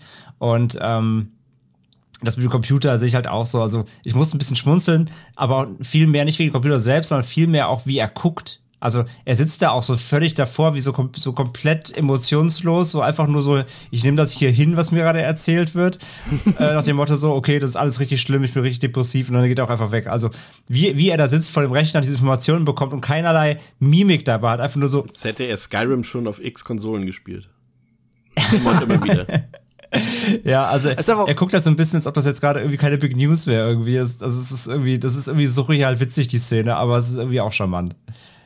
Aber auch da, genau da mal angeschlossen, so ein ganz seichter Kritikpunkt. Ich finde halt auch tatsächlich, es ist so dieses, sie haben ein fucking Raumschiff entdeckt. Also man kann, natürlich ist dann auch gleich Stress, also da jetzt äh, irgendwie das große Verarbeiten, dafür ist die Zeit auch nicht da, das gebe ich dem Film. Aber nichtsdestotrotz ist, finde ich, so die Reaktion darauf, dass man jetzt ein gigantisches Raumschiff im Eis gefunden hat, vergleichsweise mellow. die, halt also die die, die ist ein bisschen, sehr die cool, Menschen, ein die bisschen underwhelming, ne? Ja. ja, also die sind so, ja, okay, so what? Ja. Also da, da, Aber gut, also die da haben ist auch die, Stress. Da ist die Reaktion auf jeden Fall im, im Pre-Make auf jeden Fall äh, ausufern da mit ein bisschen Alkohol und Gesaufe. Ich sag mal so, was ist ein Hier. Raumschiff gegen guten Flammenwerfer? Also so groß ist die Attraktion jetzt auch nicht. André, Okay. Du hast vorhin gesagt, es, es gibt so ein paar, äh, ja, schon auch diverse Andeutungen und wer hier infiziert werden könnte und wer nicht. Lass uns das nochmal kurz versuchen, so ein bisschen aufzurollen. Ähm, ich habe da mir noch was rausgesucht aus einem, Artikel von Stefan Jung. Der hat das ganz gut aufgeschlüsselt. Äh, Pascal hatte, glaube ich, ja auch noch ein Video gefunden, das es ganz gut aufschlüsselt. Aber meines Erachtens müsste äh, Vance Norris der Erste sein, der befallen ist, weil der, der ist der äh, mit dem Hund quasi dort in Kontakt so richtig tritt und dadurch die erste Fi- Infizierung sozusagen abbekommt. Und ähm, das macht dann auch Sinn, weil wer so ein bisschen das Verhalten von Norris beobachtet, wenn sie eben dieses Raumschiff dort entdecken, ähm, das passt irgendwie, wenn man gleichzeitig weiß, dass das Alien quasi im Körper von Norris ist. Und äh, das, der freut sich ja quasi richtig. Das, äh, der ist richtig so erleichtert und zeigt sich begeistert, was man auch an seinen Augen so ein bisschen ablesen kann, dass eben sein Raumschiff noch da ist, also jetzt aus der Perspektive des Aliens besprochen, und dass sozusagen die Möglichkeit besteht, äh, eventuell von hier zu flüchten oder zu einem anderen Planeten irgendwie meinetwegen weiterzureisen. Und das sieht man auch so ein bisschen. Und generell, wenn man Norris beobachtet, ähm, passt das auch seine Reaktion. Er reagiert auch ein bisschen seltsam, als das äh, später das ähm, dieser Test mit dem Blutserum angesprochen wird, reagiert er seltsam darauf und ähm, er lehnt ja auch diese Verantwortung ab. Also sie wollen ja dem eigentlichen Crewchef doch irgendwann die Waffe abnehmen und er sagt doch selber, nee, ich möchte es jetzt nicht mehr sein und dann bieten sie doch Norris die Führungsfigu- Führungsleitung sozusagen an und er ist doch dann auch so ein bisschen, na, nee, macht er nicht, weil er auch die Aufmerksamkeit also quasi auch nicht auf sich ziehen will. Also bei Norris ist zumindest, wenn man den Film jetzt vielleicht nicht zum ersten Mal guckt, aber beim zweiten Mal guckt und so ein bisschen darauf achtet, ist es zumindest offensichtlich, dass er die ganze Zeit infiziert ist. Pascal. Ja, ich glaube schon. Ich habe mir jetzt auch noch mal ein bisschen ähm, da durchrecherchiert, weil das muss man mal, mal zugeben. Das ist aber, finde ich, auch keine Kritik, ähm, sondern gehört tatsächlich zu einer Qualität des Films. Ähm, der Film fordert einen halt quasi die ganze Zeit auf, ähm, mitzurätseln. So ein bisschen Cluedo. Und aber halt nicht nur dieses, wer ist der Mörder, ist war der Gärtner, sondern wer ist jetzt schon infiziert, wer könnte es noch werden, wer darf jetzt mit wem nicht in einem Raum sein. Und dann kannst du auch immer so, so wie so ein gutes klassisches Rätsel, kannst du dann auch per Ausschlussverfahren dir später überlegen, ah, okay, ähm, Palmer zum Beispiel und Childs, die ähm, sind zu dem einen Zeitpunkt noch zu zweit im Zimmer und rauchen da ein, obwohl Palmer später ein Alien war, dann weißt du, okay, alles klar, er muss quasi zwischen diesem Zeitpunkt und einem anderen Zeitpunkt infiziert worden sein, weil Childs später, sorry, wenn ich da jetzt aber, ne, dann wird später nochmal bewiesen, dass das nicht ist, ohne da jetzt zu spoilen, ähm, das macht Spaß und das ist interessant und, ähm, aber so richtig, das ist es halt, du kannst halt so gut miträtseln und dir selber Gedanken machen, weil der Film es dir halt nicht auf die Nase bindet. Und auch dieser Schatten, der ist ja ganz bewusst so gewählt worden, da ähm, hat auch tatsächlich äh, Carpenter bewusst dann ähm, einen Stuntman eingesetzt, der glaube ich auch mal, ähm, ich habe jetzt leider den Namen nicht im Kopf, aber der glaube ich auch äh, mindestens einmal für, ähm, war es im ersten, für Michael Myers äh, auch unter der Maske war ich glaube ja, auf jeden Fall hat er da bewusst äh, jemanden eingesetzt, der nicht zum Cast gehört, um es nicht so leicht zu machen. Ach Wenn man jetzt aber dann- tatsächlich, das ist Norris Frisur gewesen. es, äh, das ist dann tatsächlich auch für, ich hab, es gibt ja viele Interpretationen ja. oder viele Menschen haben Spaß daran, dann das später mal so auseinanderzunehmen, wer ist wer gewesen, wer ist wann infiziert worden. Und das ist auch so der gängige ähm, Konsens, dass weil auch der Kragen, er hat diesen Kragen und er sieht also aus quasi dieses Profil, das man durch diesen Schatten geworfen sieht, entspricht auch am ehesten Norris. Aber ähm, so sagen es dann wiederum äh, andere Quellen, dass es auch durchaus in Carpenters Interesse war, das zu eindeutig nicht zu verraten und er deswegen explizit halt nicht den ähm, Schauspieler hier, den Charles äh, Hallahan, dahingesetzt hat, sondern halt einen, ähm, ja, jemanden, der bei der Crew dabei war. Ja. Ja, auf jeden Fall macht äh, André macht äh, Carpenter das äh, schon geschickt, glaube ich, äh, beziehungsweise auch ja im, das Drehbuch macht es geschickt, dass wir zwar immer so gewisse Vorahnungen haben, wer hier irgendwie infiziert sein könnte, wer hier falsches Spiel treibt, aber uns nie so ganz sicher sein können, weil es gibt ja auch noch die Situation, in der später ähm, so ein Kleidungsstück von McReady dort gefunden wird, wo es eigentlich nicht hätte sein dürfen und so weiter. Das macht der Film schon geschickt, ne? Ja, ja, bin da komplett bei Pascal. Also der Film ähm, der Film gibt hier halt so ein paar Hinweise mit, aber halt viele auch nicht. Und äh, beziehungsweise ist aber gleichzeitig so clever, sie nicht einfach wegzulassen, sondern sie wirklich auch dann im Unterton einzubauen oder neben beiläufig einzubauen. Und du musst wirklich, wie du gerade sagst, ähm, was erst vielleicht beim zweiten, dritten Mal auffällt, wirklich auf Mimiken achten, auf Gestiken achten, auf Handlungen achten, die äh, gar nicht auffallen im ersten Mal. Ja, äh, Pascal hat ja dieses Video noch geschickt, äh, das war wirklich richtig cool. Da waren auch noch mal Sachen drin, die, die hätte ich nicht mal gepeilt. Zum Beispiel am Ende mit der Jacke da und sowas halt. Ne? Mhm. Da sind solche ganz kleinen Details drin. Weil, macht komplett Sinn. Da sind so, sind so Shots drin. Da fragst du dich erstmal, hä, was, was war das jetzt für ein Shot? Mhm. Weil den peilst du erstmal so gar nicht so richtig, beziehungsweise du, man denkt sich erst so, ja, okay, den fand ich jetzt irgendwie unnötig aber der, der hat dann irgendeine, irgendeine Symbolik drin, der hat irgendeinen Hinweis drin wieder auf noch auf einen, auf einen Zusammenhang mit, mit der Infizierung und so. Das ist schon echt, echt richtig smart. Also, ähm, man kann auf jeden Fall nicht behaupten, dass das Carpenter oder halt überhaupt das Drehbuch, äh, das Skript sich da keine Gedanken machen würde, wie er Dinge zeigt und was er wann zeigt. Also die Hinweise darauf, wann wer irgendwie infiziert sein könnte und woran man das ableiten könnte, ähm, sind da auf jeden Fall. Nur halt auch wieder hier, ähm, nicht jeder, nicht jeder der Charaktere hat immer die gleich, das gleiche Wissen eben. Ne? Also man sieht dann teilweise eben nur die Perspektive aus, ähm, aus, aus die Perspektive von, von gewissen Personen und das wissen auch wieder andere nicht. Und teilweise eben ist es auch so, dass wirklich nur die Kameras einmal einfängt und wirklich niemand dabei ist. Aber wie gesagt, es ist eigentlich relativ clever, wie der Film das macht. Und wenn man das sich alles mal so aufschlüsselt, dann gibt es da eigentlich auch keinen äh, keinen, äh, ja, also eigentlich keine Stolperfallen. Es macht eigentlich alles Sinn, wenn man es mal komplett aufspinnt, so. Das ist schon echt ganz schön. Also für so, muss man ja sagen, für so einen Horrorfilm halt sehr clever, ne? Also, ja. äh, sowas ist man wie heutzutage von Knives Out vielleicht gewohnt, aber äh, das ist halt so ein, so ein, so ein Creature-Feature, Sci-Fi-Horror halt so ausspielt, ist halt eigentlich äh, eher, eher ungewohnt, aber das ist die Qualität des Films halt. Mal gucken, ob wir es schaffen, den Podcast ohne die Erwähnung eines äh, relativ aktuellen Videospiels äh, zu durchstehen. Mal gucken, ob wir es schaffen. Ähm, ich wollte es eigentlich noch. Egal. ähm, nach einem Teil der Aufnahmen ähm, hat Carpenter diese erstmal gesichtet, als schon ein Großteil des Films sozusagen geschossen war. Und er zeigte sich ziemlich unzufrieden damit und ähm, er hatte das Gefühl, dass die Story sehr unverständlich sei und dass es zu wenig Action gäbe und vor allem die Pausen zwischen den Monsterauftritten, die waren ihm viel zu lang. Und derartige Probleme kannte er bereits eben schon aus der Produktionszeit von äh, The Fog und äh, dort konnte er die Fehler dann eben erst im Schneideraum beseitigen, was äh, aus seiner Sicht viel zu spät war und er hätte vorher schon agieren müssen. Und hier sah er eben noch die Möglichkeit, dass er vorher agieren kann, ähm, auch wenn vieles eben schon zu weit fortgeschritten war. Aber er hat dann versucht, die Probleme so ein bisschen mit kleinen und kurzen Nachdrehs zu lösen, die den Film so ein bisschen schlüssiger machten. Und äh, er hat zahlreiche Dialogpassagen rausgeschnitten oder beziehungsweise sie wurden vor dem Dreh schon aus dem Drehbuch entfernt und vor allem eben diese Figur des McCready, äh, wurde eben in, in, nach seinen Bearbeitungen doch deutlich mehr als Hauptfigur herauskristallisiert, was ja nie die Absicht war. Also ähm, Kurt Russell sollte eben einer von dieser Crew sein und nicht der eine aus dieser Crew sein.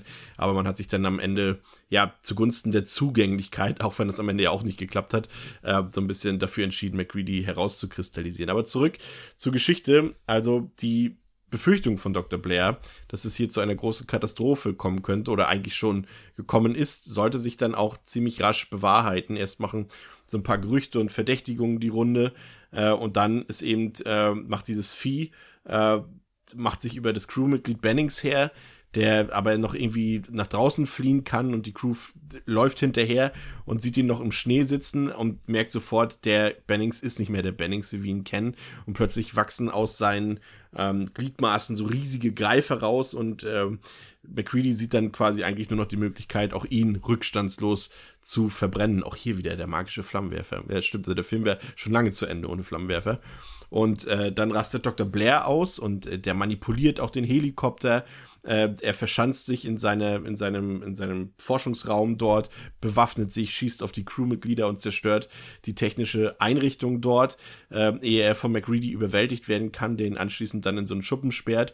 Und dann wird auch McReady klar, dass irgendwie jemand im Team nicht mehr er selbst ist und er nun herausfinden muss, wer hier falsches Spiel spielt, wer jetzt hier von dem Alien sozusagen ähm, betroffen ist und deshalb schlägt Dr. Copper dann einen Bluttest vor. Aber ich finde gerade auch in dieser Passage Pascal wird einfach auch deutlich, wie gut es funktioniert, dieses Spiel, dass keiner einem vertrauen kann, dass selbst, sag ich mal, der Doktor, bei dem man denkt, okay, warum sollte der jetzt befallen sein, der passt ja auch auf und plötzlich ist er verdächtig und, und das funktioniert einfach so gut, dieses Spiel. Und das macht es eben, dieses, diese, diese Paranoia, die ja die Figuren so auch mit der Zeit immer mehr bekommen, macht es eben eigentlich wichtiger, als dass dort, wie du schon gesagt hast vorhin, oder andere ja auch, dass dort ein Raumschiff entdeckt wurde und dass dort ein Alien rumläuft, weil äh, sie wissen einfach, dass sie einander nicht mehr vertrauen können. Und das ist so dieser Impuls, der den Film so besonders macht und so spannend macht, ne?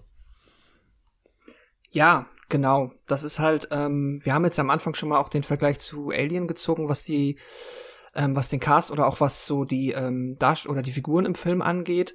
Und äh, das finde ich halt auch. Das ist halt, der Film ähm, ist super gut da drin, quasi aus dem Konzept zu wachsen und sich daraus halt die Qualitäten zu schöpfen. Während wir jetzt halt bei Alien, diesen relativ klassischen, da läuft heute ein Monster rum und das tötet alle, das ist vergleichsweise trivial, äh, macht das natürlich Alien halt auch fantastisch, ist halt einfach ein sehr stylischer Mörder, der da rumläuft, aber hier ist es dann halt, ähm, das die Idee eher viel mehr. So dieses ähm, Konzept, dass du halt, äh, genauso wie du es eben beschrieben hast, du weißt nicht, wer es jetzt schon ist, weil halt auch das Alien dann in der assimilierten Form in der Lage ist, eins zu eins die Figur wiederzuspiegeln und du kannst jetzt an, es nicht einfach am Charakter oder an irgendwelchen so tropigen, äh, er redet jetzt wie so ein seltsamer Roboter oder so, kannst du es halt nicht ausmachen. Das ist halt, das heißt, ähm, du musst irgendwie einen anderen Weg finden und das ist ja, ein super klasse Konzept, das ist spannend und ähm, ich finde es ganz witzig. Wir hatten jetzt ja bei, als wir die Software besprochen hatten, auch mal da ähm, quasi rausgefunden oder zumindest erwähnt, dass das ja vergleichsweise wie ein ähm, ja, wie ein Vorgänger der Escape the Room Games war, was dann halt das klassische Saw-Konzept für ein Fass aufgemacht hat. Und ohne jetzt quasi dieses Videospiel zu erwähnen, kann ich es aber auch anders äh, hinbekommen, dass du halt hier hast du halt wirklich eine Art Social, Social Deduction Game in diesem mhm. Film drinne. Und wenn man jetzt halt an Spiele wie Werwölfe denkt oder halt andere populäre äh, ja, Varianten aus der letzten Zeit, dann ist auch hier irgendwie, das ist schon vergleichsweise ähnlich und macht's, ähm, ja, also ich finde, man kann fast sagen, dass äh, die, dadurch, dass halt auch dieses Spielegenre quasi die Popularität und der Spaß, den man halt daran haben kann, ist fast schon so ein Beweis dafür, dass die Idee, die ja eigentlich dann damals der Buchautor in den 30ern hatte, äh, eine mindestens sehr gute war. Ja, auf jeden Fall. Vor allem, ähm, André, ich finde ja persönlich, dass der Film, ähm, also natürlich immer aus der Perspektive betrachtet, man sieht ihn zum ersten Mal, auch so unvorhersehbar ist. Ne? Also es kann ja quasi alles geschehen hier. Wir haben schon die ersten krassen äh, Mutationen gesehen, wir haben aber auch gesehen, wie ein Raumschiff entdeckt wurde. Und theoretisch kann hier alles mit jedem passieren und auch das macht für mich so ein bisschen die Faszination von dem Film aus. Ja, ja, absolut, genau. Also du, ich sag ja auch gerade was den Hauptdarsteller angeht, also gerade Kurt Russell, so, du fühlst da, also du hast nie das Gefühl, dass irgendein Charakter sicher ist, so. Also du hast auch keinen Charakter hat irgendwie Plot-Armor so richtig. Also, also hat er im Endeffekt schon, klar, er, er überlebt ja so erstmal zumindest onscreen. Ähm, aber du hast nie das Gefühl im Film, so dass er halt über allem steht. Also jeder Charakter ist gleich verwundbar, jeder Charakter ist gleich angreifbar. Ähm, du, du durch diese Unsicherheit eben genau das, was wir gesagt haben, jetzt wer, du weißt nie, wer es ist, ähm, weißt nicht, wer schon infiziert ist, du hast keinerlei Möglichkeiten, es ähm, erstmal rauszufinden vor diesem Bluttest quasi und danach ja dann auch lange Zeit nicht mehr. Ähm, also du bist eigentlich stets darauf schon vorbereitet, dass irgendwem gleich Fühler aus dem Kopf wachsen, so, weil eigentlich äh, du, du rechnest, dass jeder irgendwie infiziert ist. Ähm, und das macht halt auch die, die Spannung mit aus, abseits vom Rätselraten halt äh, an sich halt. Und ähm, du traust halt aber auch irgendwie jedem alles zu. Also Ja. spätestens auch dann, wenn zum Beispiel Kurt Russell dann auch ähm, quasi einmal ja den, den Nicht-Infizierten erschießt im Affekt, da, da merkst du ja auch, dass auch sämtliche Gesetze in diesem, in dieser Forschungseinrichtung ja nicht mehr gelten. Also äh, es ist ja nur noch nacktes Überleben und wenn halt jemand drauf geht, dann ist es halt auch so. Es wird ja auch überhaupt nicht betrauert oder so, ist gar keine Zeit, es ist einmal kurz ein Schock so. Nachher, wenn rauskommt, dass er wirklich negativ getestet wird und so, ja, er war ein Mensch, also okay, weiter geht's. Also es gibt gar keine Regeln mehr, gar keine Emotionen mehr, es ist einfach nur noch nacktes Überleben so. Und so, das ist halt diese Eiseskälte, ha, ähm, nicht nur draußen, sondern eben auch in den Figuren mittlerweile, wo einfach nur noch jeder so every man for himself eigentlich ist. Das Schöne ist ja auch, dass du ja eben, du hast es ja eben auch schon angedeutet, dass Kurt Russell zwar eben der Star des Films ist, der Star in der Besetzung, aber dass seine Figur ja auch so angelegt ist, dass er jetzt nicht besonders sympathisch ist. Ne? Also wir sehen ja auch von Anfang an, dass er auch dem Ja. Alkohol verfallen ist und dass er jetzt auch eine große Klappe hat und, und jetzt auch nicht jetzt irgendwie dort auf Freundschafts- oder Schnupperkurs mit den anderen ist. Also er ist da keiner, der jetzt die Sympathien in der Crew dort einfängt. Äh, da sehe ich vielleicht noch andere Figuren sogar eher vorne, aber er ist halt einer zumindest, der, ja, der, ähm, wie sagt man, der das Herz in die Hand nimmt und, und zumindest agiert und versucht, die Probleme zu lösen. Aber du merkst auch, dass er nicht, auch nicht unbedingt die, Schla also er ist cleverer als die anderen, aber er ist nicht unbedingt clever trotzdem. Er ist nur cleverer als die anderen, aber er hat auch nicht immer nur fantastische Ideen bei der ganzen Sache und das äh, finde ich so gut, dass die Figur eben dann auch so ambivalent angelegt ist. Ähm, Nee, gerade gerade eben halt, weil es einfach alles so 0815 Random Dudes halt sind eigentlich. Ne? Es Ja. ist kein, wie gesagt, kein, kein super Brain dabei, keiner, wie gesagt, so keiner, kein Schwarzenegger Schrankkante, der das Monster einfach in die, in die Antarktis zurückprügelt. So, es sind einfach alles halt nur mal Forscher. So, es sind, es sind random, random Männer. ich mag das, wie Ähm. du es so beide Es sind halt nur Forscher, es sind halt nur studierte Wissenschaftler, mein Gott. Das sind halt keine Brains. okay. Ja, du, wei du, wei du weißt, wie ich es meine. Äh, es, ne, aber äh, natürlich haben sie irgendwelche Skills, aber die helfen ihnen jetzt gerade, au- vielleicht außer, ja. außer, außer, der, außer, das, außer rauszufinden, dass, äh, dass, das, äh, dass das Alien in drei Jahren alle, alle umbringen kann, ähm, erreicht da ja auch keiner was irgendwie groß. Ähm, also es ist jetzt nicht so, dass die da irgendwie noch in, in, in, in drei Stunden noch beiläufig irgendwie ein Gegenmittel entwickeln oder irgendwie was, sondern ähm, sie, sie müssen sich im Grunde einfach nur auf ihre niederen Instinkte verlassen, aber es ist jetzt keiner eben dabei, der jetzt dann plötzlich wie raussticht und sagt sofort so, ja, irgendwie, ich habe hier den Durchblick und wenn wir jetzt irgendwie Zitronensäure mit dem Flammenwerfer mixen, dann haben wir das Gegenmittel so. Ähm, sondern es, es ist, ja, ich meine, der Fla also, wollen wir auch mal sagen, also der Flammenwerfer, dass der Flammenwerfer quasi im Film ja auch die Lösung für alles ist, Ja. zeigt, er untermauert ja auch, wie, wie, wie, wie, wie stumpf und radikal ja eigentlich das Vorgehen ist. Also es dass ist ja wirklich sagst, einfach wie nutzlos Wissenschaft die, ist. Die auch, auch das, nein. Ähm, da siehst du, also die Lösung ist ja einfach im Grunde immer nur einfach anzünden. Also, Ja. und, und was ist denn, also, wie einfach kannst du es dir denn im Leben machen, wenn deine Lösung ist einfach anzünden? Das ist ja eigentlich auch so eine schöne, schöne, schöne Metapher für das Ganze. Es gibt keine großen Überlegungen, so die, die einzige Lösung ist anzünden, so. Einfach alles abfackeln. Das ist eigentlich die Lösung. Und das, das ist ja einfach so auch, das, das zeigt ja, wie, wie roh das einfach dazugeht, weil es einfach um nichts anderes mehr geht. Sie machen es halt, weil es einmal funktioniert hat in der ersten Szene, denken sie, es funktioniert durchgehend dann. Ja, genau, dann ist das die Lösung. Ja. Ich fand es auch ganz interessant, dass sie, dass es äh, eben so war, das müsst ihr euch so vorstellen. Ähm, die haben ja, wie gesagt, in, in British Columbia gedreht oder teilweise eben auch in Alaska. Und da waren jetzt natürlich keine Schneideräume oder sowas, die sie da irgendwie aufgebaut haben. Die Sachen mussten quasi immer von dort, das, das Rohmaterial ins Studio geflogen werden. Und es dort konnte festgestellt werden, ob die Aufnahmen was taugen. Und äh, da gab es irgendwie, habe ich so, in so eine Produktionsnotiz gelesen, gab es so mal den Fall, dass äh, dort an Carpenter übermittelt wurde, ja, Kollege, ihr müsst die Aufnahmen der ganzen letzten Woche nochmal machen. Die Aufnahmen sind nichts geworden und, und da war wohl auch die Stimmung total am Siedepunkt, weil der eben schon aufgrund des Wetters die teilweise tagelang nicht drehen konnte und dann einfach, wie gesagt, nichts tun konnten.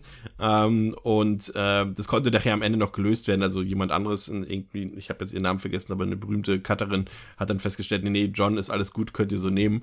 Aber das sorgte schon echt auch für, sag ich mal, für psychische Belastung dort, dass die nie wussten, ob das, was sie jetzt gerade gedreht haben, fünf Tage lang, ob das am Ende brauchbar war oder nicht. Und das fand ich auch ziemlich krass. Also es waren auf jeden Fall nicht die einfachsten Bedingungen. Ähm, wir als Zuschauer stellen dann im Film fest, dass jemand äh, die Blutkonserven sabotiert hat, die wir ja für diesen Bluttest brauchen, beziehungsweise die Wissenschaftler. Und dass jemand quasi dadurch diesen Test verhindern wollte oder will. Und die Männer beginnen sich dann immer mehr gegenseitig zu misstrauen und äh, McCready übernimmt dann ab diesem Zeitpunkt dann auch die Führungsrolle der Truppe. Aber es gibt eben auch Beweise, die ich ja vorhin schon gesagt habe, äh, schon erwähnt habe, die gegen McCready sprechen, die ihn verdächtig machen, dass zum Beispiel ein Crewmitglied eben ein Kleidungsstück draußen gefunden hat, wo es nicht hätte sein dürfen von McCready. Und ähm, dann ist irgendwie, ein, ein, genau, eines der, der Crewmitglieder ist dann bewusstlos und soll untersucht werden.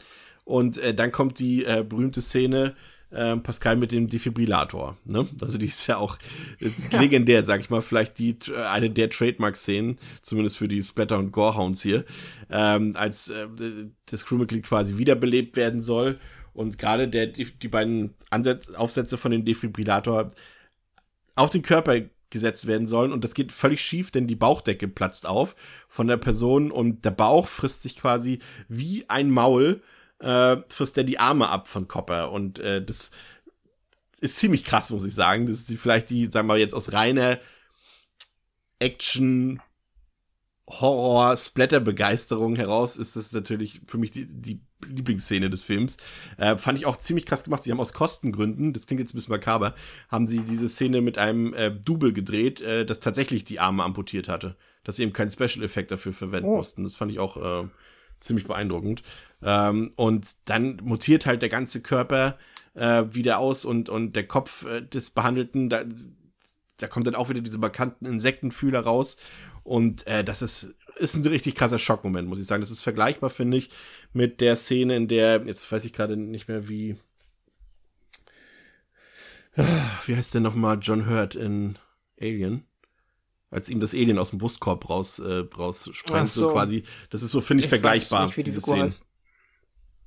Vom ja, Impact her. Ja, ja, absolut. Also das ist, äh, würde ich auch sagen, das sind diese beiden ikonischen, ähm, ähm, ja, ist Action, ja, irgendwie schon. Also halt diese, äh, ja, gekröse Set-Pieces auf jeden Fall der beiden Filme und äh, ich, ich mag das auch. Ich finde, das ist halt hier wirklich sehr, also klar, der Film hat vorher schon äh, gezeigt, dass er ähm, ja, ordentlich mit den Spezialeffekten ähm, umgehen kann und da auch definitiv sehr explizit und auch sehr eklig und sehr, ähm, ja, sehr gut einfach äh, mitarbeitet, aber das ist dann halt tatsächlich, das ist so der Höhepunkt, was die, diesen Aspekt des Films angeht, äh, in diesem Film. Und ich mag es halt so sehr, weil der auch dann tatsächlich immer, das ist, finde ich, so eine unterschätzte Qualität von dem Film, ähm, passt aber wiederum auch zu Carpenter, weil auch er es hier es wieder geschafft hat, auch so ein paar Humornoten in dem Film zu verstecken, wo man dann tatsächlich auch mal einfach ähm, beherzt lachen kann. Wenn dann halt hier zum Beispiel einfach dieser ähm, lustige kleine Kopf mit den Insektenfühlern dann ja. halt so in diesem riesigen Chaos,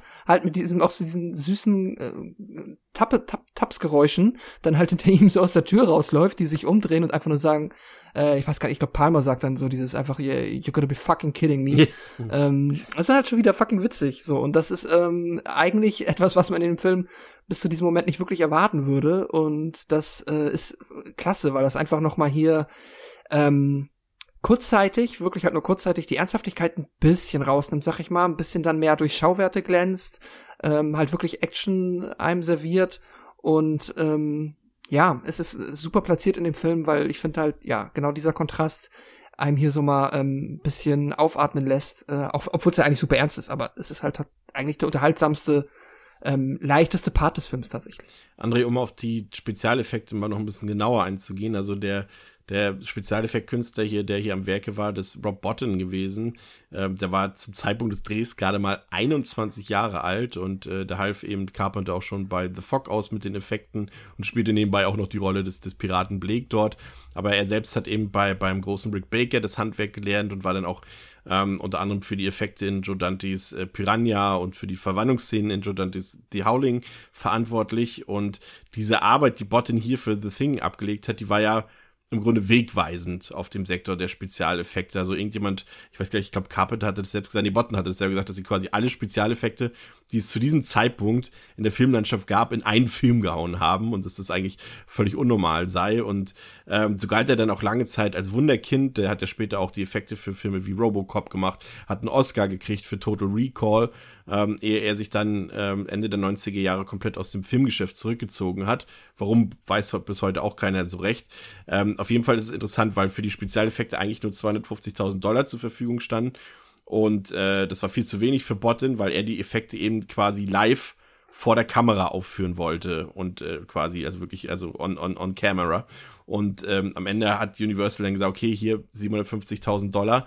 Äh, aber auch das war im Prinzip zu wenig, weil Botten, und das hat alle Leute dort zu Weißglut gebracht, also sowohl der Kameramann Candy als auch äh, Carpenter, als auch die ganzen Produzenten, weil Botten zwar unglaublich gute Arbeit abgeliefert hat, aber er unglaublich langsam gearbeitet hat. Also es wurde, musste immer wieder alles verschoben werden. Nichts war fertig, was fertig sein müsste zu diesem Zeitpunkt ähm, der, der jeweiligen Szene und so weiter. Und er wollte auch, ähm, der, der Kameramann, also Candy, der wollte, dass ähm, die Effekte auch in so einem, in einem guten Licht dastehen quasi. Er wollte die im Licht präsentieren, weil er die Effekte selber auch so gut fand. Botten hat aber gesagt, ja, aber ich will sie lieber unscheinbar haben im Dunkeln, dass man nicht gleich alles sieht. Und er hat dann auch das Budget maßlos überzogen, das Zeitbudget maßlos überzogen. Und ähm, es gab zum Beispiel, falls ihr euch wundert, das Schicksal von dem Koch, von Noel, äh, das wird zum Beispiel mehr oder weniger ungeklärt im Film gelassen. Und das hat Carpenter dann einfach selbstbestimmt und hat gesagt, okay, das wäre jetzt wieder ein Spezialeffekt, den wir machen müssen. Den würde Botten nicht mehr schaffen, also lassen wir es einfach komplett ungeklärt im Film. Hat scheinbar auch niemand vermisst so richtig. Und es war dann am Ende so hart für Botten, der war so maßlos. Wo, wobei mir das tatsächlich gestern wieder aufgefallen ist, einmal, wo ich dachte, so, ach stimmt, der wird auch gar nicht mehr erwähnt. Nee, Aus, genau aus dem Grund tatsächlich. Und äh, Botten musste tatsächlich, der war so überarbeitet, dass der echt auch ins Krankenhaus zur Behandlung musste, weil er so erschöpft war von dieser ganzen Arbeit. Er hat sich doch viel zu viel zugemodet. Aber gut, das ist jetzt, sagen wir mal, sein Bier. Wir beobachten jetzt, André, natürlich die künstlerische Perspektive. Und da muss man sagen, ich glaube, ich weiß nicht, ob ich da für dich aussprechen kann, aber ich finde, dass es vielleicht mit einer der Filme ist mit den absolut besten Spezialeffekten, die man handgemacht je sehen konnte. Siehst du das auch so oder ähnlich? Ja, ich glaube, da müssen wir auch gar nicht kurz drüber diskutieren, oder? Also, das ist, wie es gerade schon gesagt, ist halt wegweisend. Ne? Und das hat seinen Grund. Ähm, die ja, Effekte sind über alle Maßen erhaben und das nicht nur in der rein optischen Darstellung, sondern vor allem in der Glaubhaftigkeit auch ihrer Bewegungen, die Animatronik mhm. halt an sich. Also es ist nicht, nicht nur das Plastische, sondern es ist auch vor allem, ähm, wie es sich, wie sie sich bewegen. Und jetzt allein zum Beispiel am Anfang, wenn aus dem Hund diese Tentakel rausschießen oder so, oder wenn halt das, äh, ja, diese Blume da rauswächst. Also, also die, vor allem die Bewegungsabläufe sind so, sind so genial daran, weil sie eben genau das eben, weil sie alle stattfinden, on cam einfach halt. Ne? Also ähm, es ist nicht irgendwie so, dass du, du siehst irgendwie einen Klumpen, dann das Schnitt, dann wieder hin, dann ist halt die, ist was gewachsen, ein Schnitt, sondern du siehst ja, wie es wächst. So. Ja.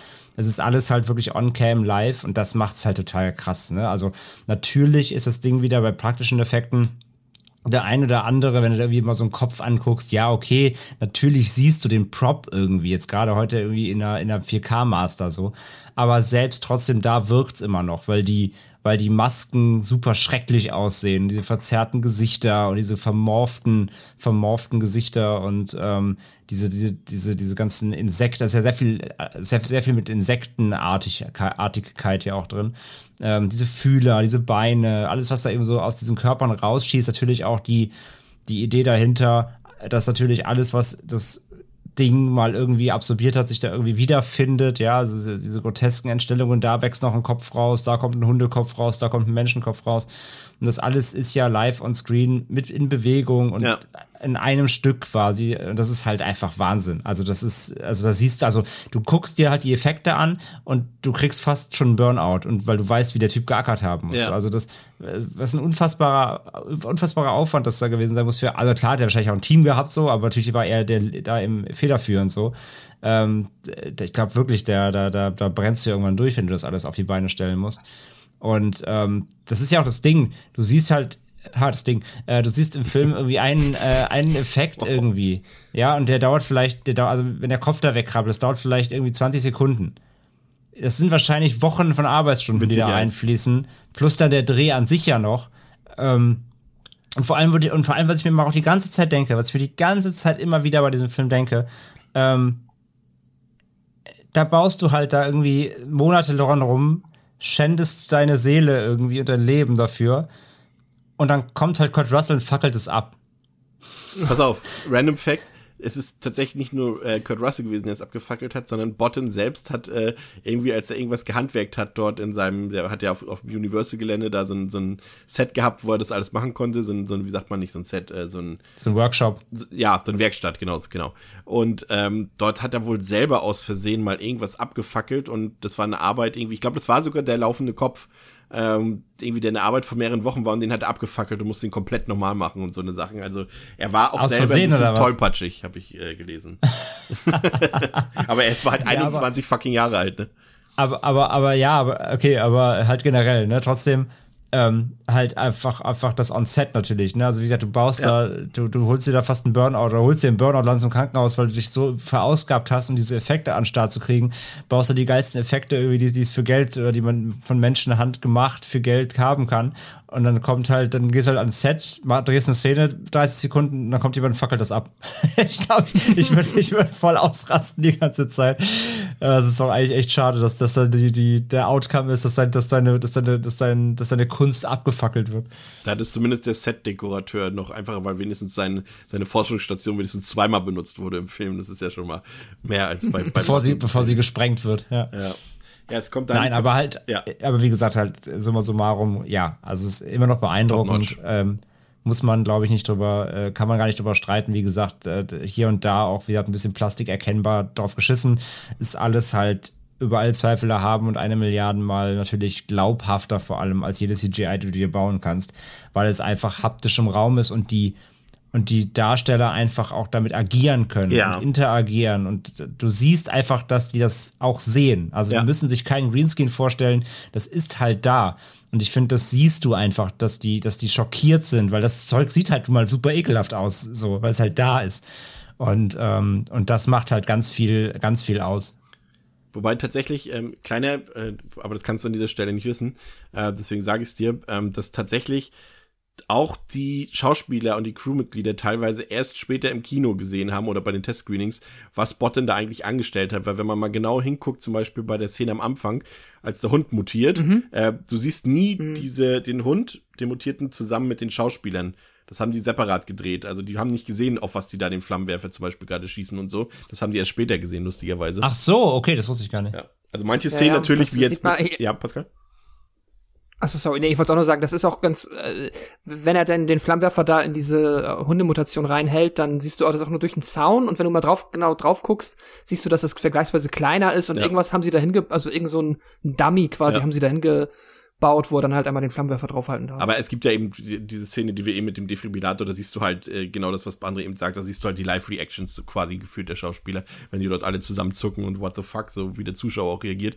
Und da gibt's halt auch geile, geile Konzeptzeichnungen zu, wie diese ähm, Animatronics funktionieren. Zum Beispiel waren da eben mehrere Menschen dort unter dem Seziertisch und mussten, der eine hat Blut gepumpt, der andere musste äh, sozusagen mit, mit, so einer, mit so einer Vorrichtung sozusagen den Bauch öffnen und wieder zuklappen lassen und sowas alles. ist herrlich, kann man sich unbedingt mal angucken. Ähm, da sieht man auf jeden Fall, wie kreativ die Leute auch damals waren. Also da kann man nur höchsten Respekt vor haben. Aber Pascal, im Film geht's weiter. McReady will jetzt trotzdem Blutproben von allen nehmen und will diese dann mit einem glühenden Stück Draht testen, um zu entlarven, äh, welches Blut quasi wie reagiert und wer hier noch infiziert ist. Und es stellt sich heraus, dass Palmer infiziert ist, der ja dann auch sofort mutiert und, und, und entstellt wird und die Crew versucht ihn zu bekämpfen. Und dabei wird Windows ja auch noch getötet von dem Alien. Und dann gibt's natürlich wieder nur eine Lösung. Der Flammenwerfer muss her bis das Viech eben im Schnee explodiert.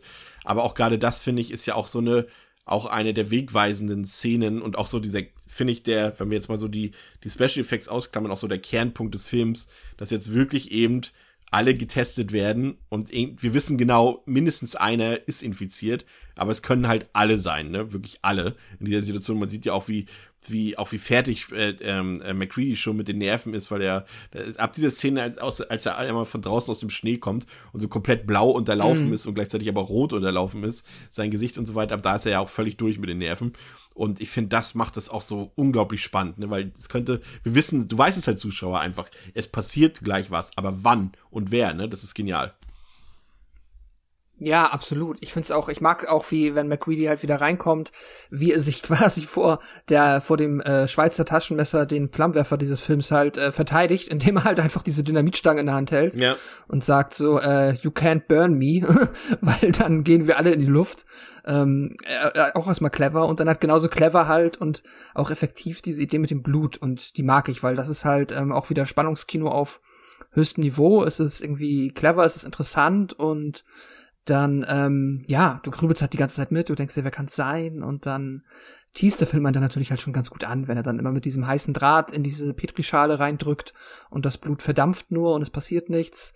Ähm, ja, und das macht er halt x-mal, bis dann halt doch was passiert. Und das ist schon sehr, sehr gut, dass, ähm, ja, ist, äh, wie gesagt, einfach äh, klassisches Spannungskino halt, ähm, aber ja, auf die Spitze getrieben und es ist effektiv funktioniert und äh, wird dann auch mit der entsprechenden Action belohnt. Das ist einfach toll.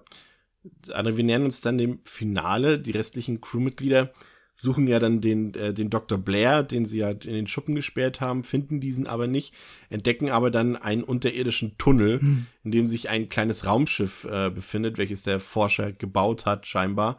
Und äh, äh, wir erfahren das, oder sehen das, ich weiß gar nicht mehr, erfahren wir oder sehen wir das, dass Blair den Stromgenerator dort auch zerstört und McReady ahnt eben, dass sich das Alien verschanzen will, bis die Rettungsmannschaft eintrifft. Und, ähm, und McReadys Vorahnung sorgt eben dafür, dass sie am Ende sozusagen das Raumschiff in die Luft sprengen und den ganzen Tunnel in sich zusammenfallen lassen und dass sie auch den restlichen Teil der Forschungsstation ähm, sozusagen zur Explosion bringen. Und dann taucht plötzlich Blair auf, eben Dr. Blair, und wir erfahren, okay, der ist halt auch infiziert und der tötet dann Gary und dann sehen wir eben auch, wie das Alien so in voller ja, was heißt in voller Pracht, ob das jetzt seine, seine volle Mutation ist, wie auch immer, äh, weiß man, glaube ich, ja nicht so genau, aber es taucht dann quasi in mehr oder weniger voller Pracht und Mutation auf. Und äh, McReady bleibt dann nur noch übrig, mit einer Stange Dynamit das Ganze zu beenden. Und auch hier diese ganze Sequenz, auch mit dem Raumschiff, fand es auch ganz smart gelöst, so dass er das quasi ähm, im insgeheim schon einen Fluchtweg sozusagen dort noch gebaut hat und so weiter. Ähm, fand ich auch ganz cool eigentlich, die ganze Situation auch. Und dass sie hier schon wissen, okay, wir schaffen es vielleicht nicht raus, aber wir müssen wenigstens dafür sorgen, dass dieses Viech hier auch nicht rauskommt, André. Ja, also erstmal mit dem Stromgenerator, das sieht man nicht, das kann man nur erahnen. Ähm, es geht einfach das Licht aus quasi, wenn er gerade da aus dem, aus dem Labor rauskommt. Also das kann man nur wie erahnen, dass, dass er da dran war und als infiziert ist. Und ähm, das mit dem Raumschiff finde ich immer so ein bisschen weird, weil ich denke mir, okay, Mhm. woher hast du die Materialien? Ja, Aus dem, ich glaube, aus dem Helikopter Genau. soll er, aus dem, aus dem kaputten Helikopter soll er die sich, also den er auch selber Ja. kaputt gemacht hat, Ja, ja. Aber ich muss auch immer wieder lachen. Ich finde es ein bisschen unfreiwillig komisch tatsächlich, weil auch Blair ist halt auch, da hat ja eh so eine, wenn er da immer auf Drogen gesetzt wird, ist er eh so ein, so ein lustiger, äh, leicht verdrogter Typ, sieht irgendwie aus wie so ein alter Biolehrer und dann stelle ich mir vor, wie er da unten mit, einem- mit einem Akkuschrauber steht und ein Raumschiff baut. Ja, aber Das ist wahrscheinlich halt mit dem schon ein Flammenwerfer wahrscheinlich. Ja, genau. Ja, das ist schon ein das, bisschen ist, das ist, glaube ich, die Szene im Film, über die ich jedes Mal ein bisschen stolper. Die ist aber so irrelevant, dass es, dass es nicht dem Film schadet, weil sie einfach kurz ist. Es ist halt so, ja, okay. Also da tue ich mir ein bisschen schwer zu glauben, wo er die Materialien so schnell her hat, dass er schnell zusammenbasteln konnte, da alleine so auch. Aber geschenkt halt, wie gesagt, äh, immer noch Sci-Fi-Film, alles gut. Wie gesagt, hat er ein bisschen den Flammenwerfer rumgeschweißt, glaube ich ihm.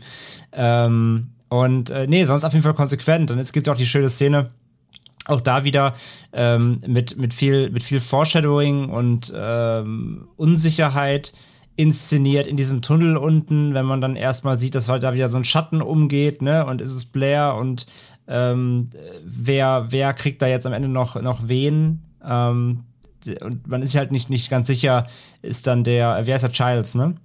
Der dann, Ja. Der dann nochmal rüber ja auch geht und dann ja erstmal nicht mehr auftaucht. Das heißt, man glaubt jetzt natürlich auch erstmal, dass er wahrscheinlich getötet wurde, auch wenn man es onscreen erstmal nicht sieht und so weiter. Und, ähm, und dann taucht er eben, wie du schon sagst, nochmal dann das Ding auf in dieser Riesenversion, irgendwie mit dem Kopf nach rechts wächst was raus und ne, überall wieder äh, einzelne Teile von äh, Lebewesen, die es jetzt über den ganzen Film lang irgendwie absorbiert hat. Und dann geht halt alles irgendwie äh, hoch. Und ähm, Ja, finde ich auch. Also es ist gar nicht so lang gezogen, was ich gar nicht schlimm finde, weil was soll Kurt Russell mit dem Ding irgendwie kämpfen oder was? Ist halt Bullshit. Wenn, wenn das irgendwie anfassen würde, wäre er bis heute direkt identifiziert. Ähm, deswegen finde ich die Konsequenz, äh, wir, wir jagen das hier eh gerade alles hoch. Ich meine, die, die, das Dynamit ist ja eh schon verlegt, das, das, äh, das Ding gräbt ja unterm Boden und schluckt dann quasi den Sprengkörper, aber er zündet dann eben alles einfach, indem er einfach eine Dynamitstange reinfeuert und dann ist halt Ende die Gelände. Ähm, das ist halt konsequent. Also das Spannende an der Szene finde ich auf jeden Fall immer, wenn dann nochmal kurz dieser Blair-Moment auftaucht und dann eben natürlich ähm, Childs da, da kurz verschwindet, weil das äh, leitet ja natürlich dann auch auf das finale Finale ja nochmal ein. Ja, aber das ist, das ist halt auch, auch typisch Carpenter eben, ne? dass er so Showdown und Finale äh, muss nicht unbedingt bei ihm in einem Highlight münden, sondern es soll den Film zum Abschluss bringen. Und wenn das halt eben dann ohne große, gut, in dem Fall gibt es sehr viele Explosionen, aber wenn es halt ohne große, ohne großen Kampf, sag ich mal, man könnte jetzt ja auch, wie ja. du schon mehrfach gesagt hast, irgendwie äh, Predator-mäßig Schwarzenegger, ne, könnte man jetzt Cat Russell eben auch dann noch fünf Minuten, zehn Minuten lang gegen das Alien kämpfen lassen. Ja, aber könnte er jetzt im Flammenwerfer auch drumherum tanzen und ja. schießen und so. Ja, so wie Leatherface ja. mit der Kettensäge, nur mit Flammenwerfer. Ja, genau. aber ich sag ja, ich, ich sag aufgrund der Gefährlichkeit des Dings und halt der, wie gesagt, wenn der einmal, wenn der einmal in Berührung kommt, könnte er halt dann selber schon infiziert sein. Ähm, von daher finde ich es halt gut, dass sich dagegen entscheidet, da jetzt irgendwie noch so ein One-on-One-Face-Off draus zu machen. Kurzer Ausflug nochmal. Ähm, warum der Film gefloppt ist, ist vielleicht für euch auch nochmal sehr interessant. Und zwar ähm, gab es erstmal Testscreenings bei den Kinobetreibern und bei, bei Universal selbst.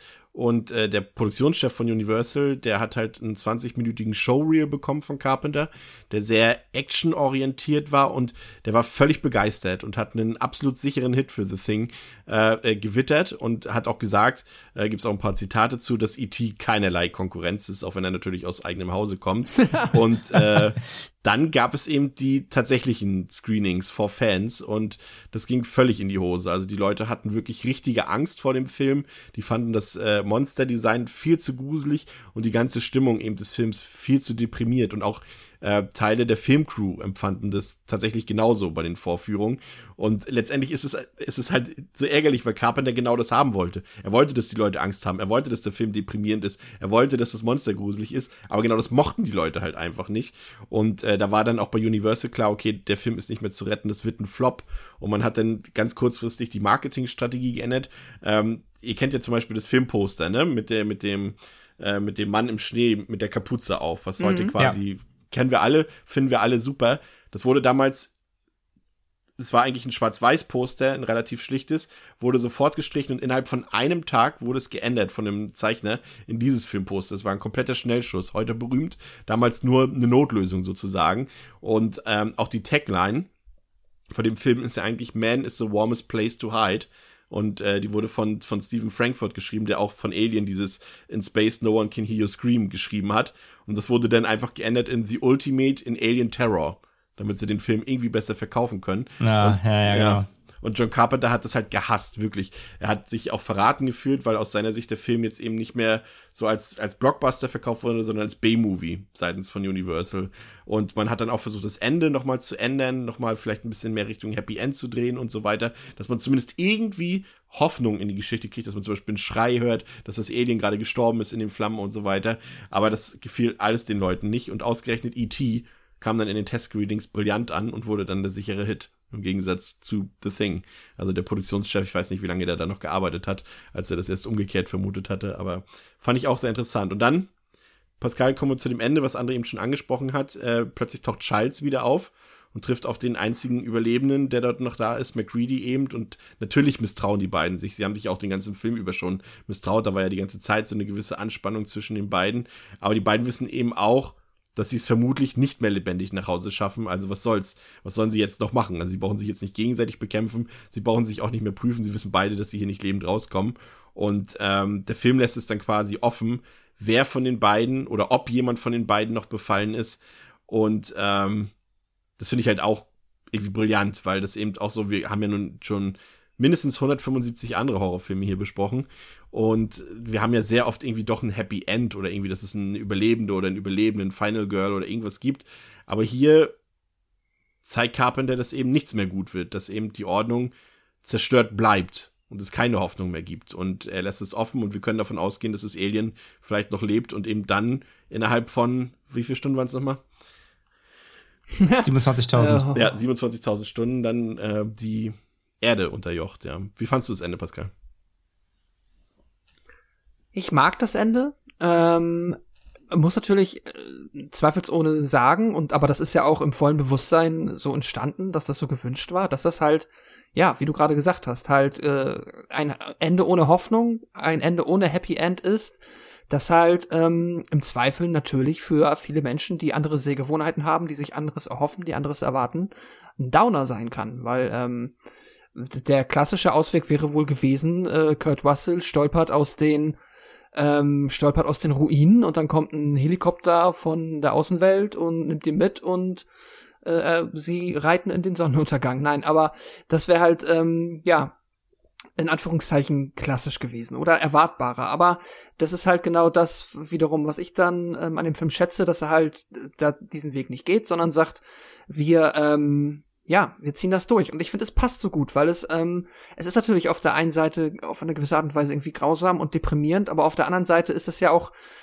kontinuierlich das Thema des Films weshalb jetzt zum Beispiel Blair auch diesen Wutanfall hatte, weil er halt als äh, Mensch, der so dieses Konzept, ähm, so ein Virus, der verbreitet sich, halt verstanden hat und gesagt hat, okay, das Schlimmste, was passieren kann für die Menschheit, ist, dass irgendeiner von uns oder dass dieses Alien hier aus dieser Isolation entkommt. Ja. Und das Beste, was eigentlich jetzt quasi den Umständen passiert ist, ist, dass wir halt hier isoliert sind. So, es wäre halt viel schlimmer, wenn wir dieses Ding irgendwo unter New York ausgebuddelt hätten. Dann äh, wäre halt so, äh, ja, Land unter. Aber jetzt haben wir halt die Chance quasi, indem niemand von uns entkommt, können wir halt im besten Fall versuchen, quasi es zu töten und dann alleine irgendwie zu entkommen. Aber wenn das nicht klappt, müssen wir uns halt damit abfinden, dass wir alle sterben. Und ähm, ja, so ist es dann. Und das ist natürlich kein Happy End, aber es, es passt halt perfekt für diesen Film. Und gleichzeitig äh, ist es dann natürlich halt auch clever gelöst, dass du halt diese zwei Überlebenden hast, die sich halt so ähm, beide ein bisschen angrinsen, in dem Bewusstsein, dass sie halt jetzt quasi eh ähm, alle Hoffnung fahren lassen können. Aber trotzdem hast du dann noch dieses Innere, das es gibt ja auch dann nicht äh, umsonst so viele verschiedene Interpretationen und äh, Fantheorien, wer jetzt aus welchem Grund von den beiden ähm, dann da vielleicht doch noch ein Alien ist, hat er glaube ich später auch noch mal dann äh, wurde ja gerade vor ein paar Jahren gerade erst noch mal angefeuert mit dieser Augenreflexionsnummer, dass man daran erkennen soll, dass Childs, wenn ich es jetzt richtig im Kopf habe, halt an der Stelle schon infiziert ist, weil seine Augen nicht mehr so glänzen. Das ist wohl irgendwie, soll angeblich ein bewusstes Stilmittel gewesen sein, das halt einem hier Hinweise verschaffen sollte. Ja, mit dem Alkohol. Ne? Ja. Hm? Und mit dem Alkohol. Ja, und äh, achso, du meinst diese andere Theorie wahrscheinlich, äh, dass der Alkohol, dass ähm, das ein Test war von McReady, dass da eigentlich kein Alkohol drin war? Das hatte ich noch gelesen. Dass, äh, nee, da, so nee da geht's ja darum, dass achso. sie am Anfang des Films sagen, sie dürfen, äh, sie dürfen, keiner darf mehr aus den gleichen Flaschen oder Gläsern trinken. Ach so, ja. Wegen, wegen Infektionsgefahr. Und dann ist der Test quasi am Ende von McReady, er gibt ihm quasi die Flasche und aufgrund dessen, was sie am Anfang ausgemacht haben, dürfte er eigentlich, müsste er eigentlich sagen, nee, ich trinke mhm. daraus nicht. Und aber er nimmt es ja direkt und trinkt daraus. Das wäre wohl der Beweis. Und deswegen lacht McCready dann auch. Das wäre quasi ein erfolgreicher Test, dass, dass, dass tatsächlich Childs infiziert ist, weil er das nicht, weil er das missachtet quasi.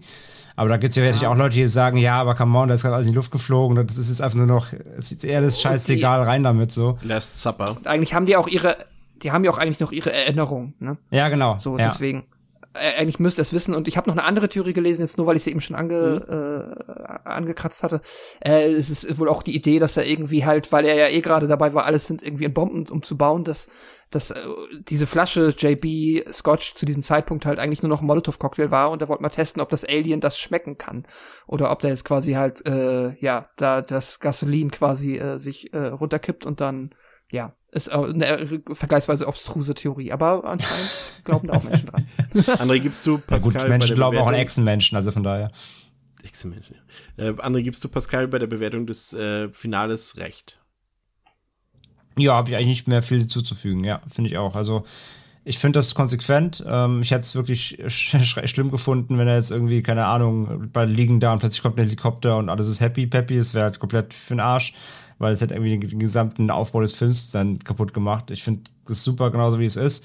Ähm, augenscheinlich ist, ist das Böse besiegt, aber du kannst ja halt absolut nicht sicher sein und ähm, äh, theoretisch einer von beiden kann halt infiziert sein, vielleicht sind sogar beide, man weiß es nicht.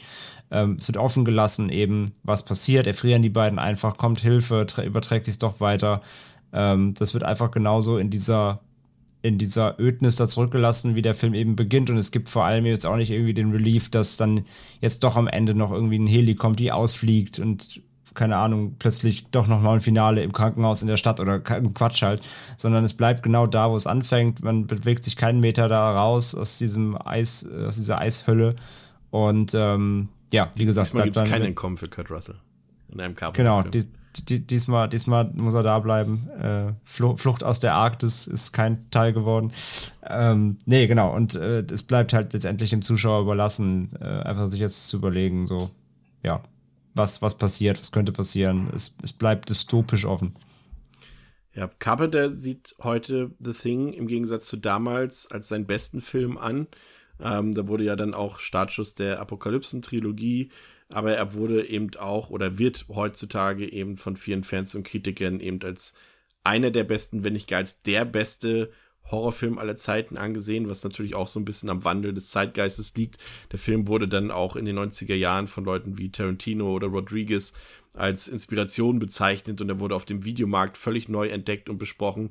Und letztendlich muss man sagen, ist das ein Film, der wirklich das Filmemachen revolutioniert hat, allein aufgrund seiner, seiner Produktionsbedingungen, aufgrund seiner grandiosen Spezialeffekte und wie sie entstanden sind und der eben auch krass perfekt darstellt, wie man Grausamkeit, Angst und Spannung im Kino darstellen kann, wie eben Carpenter das auch schon mit Halloween gemacht hat.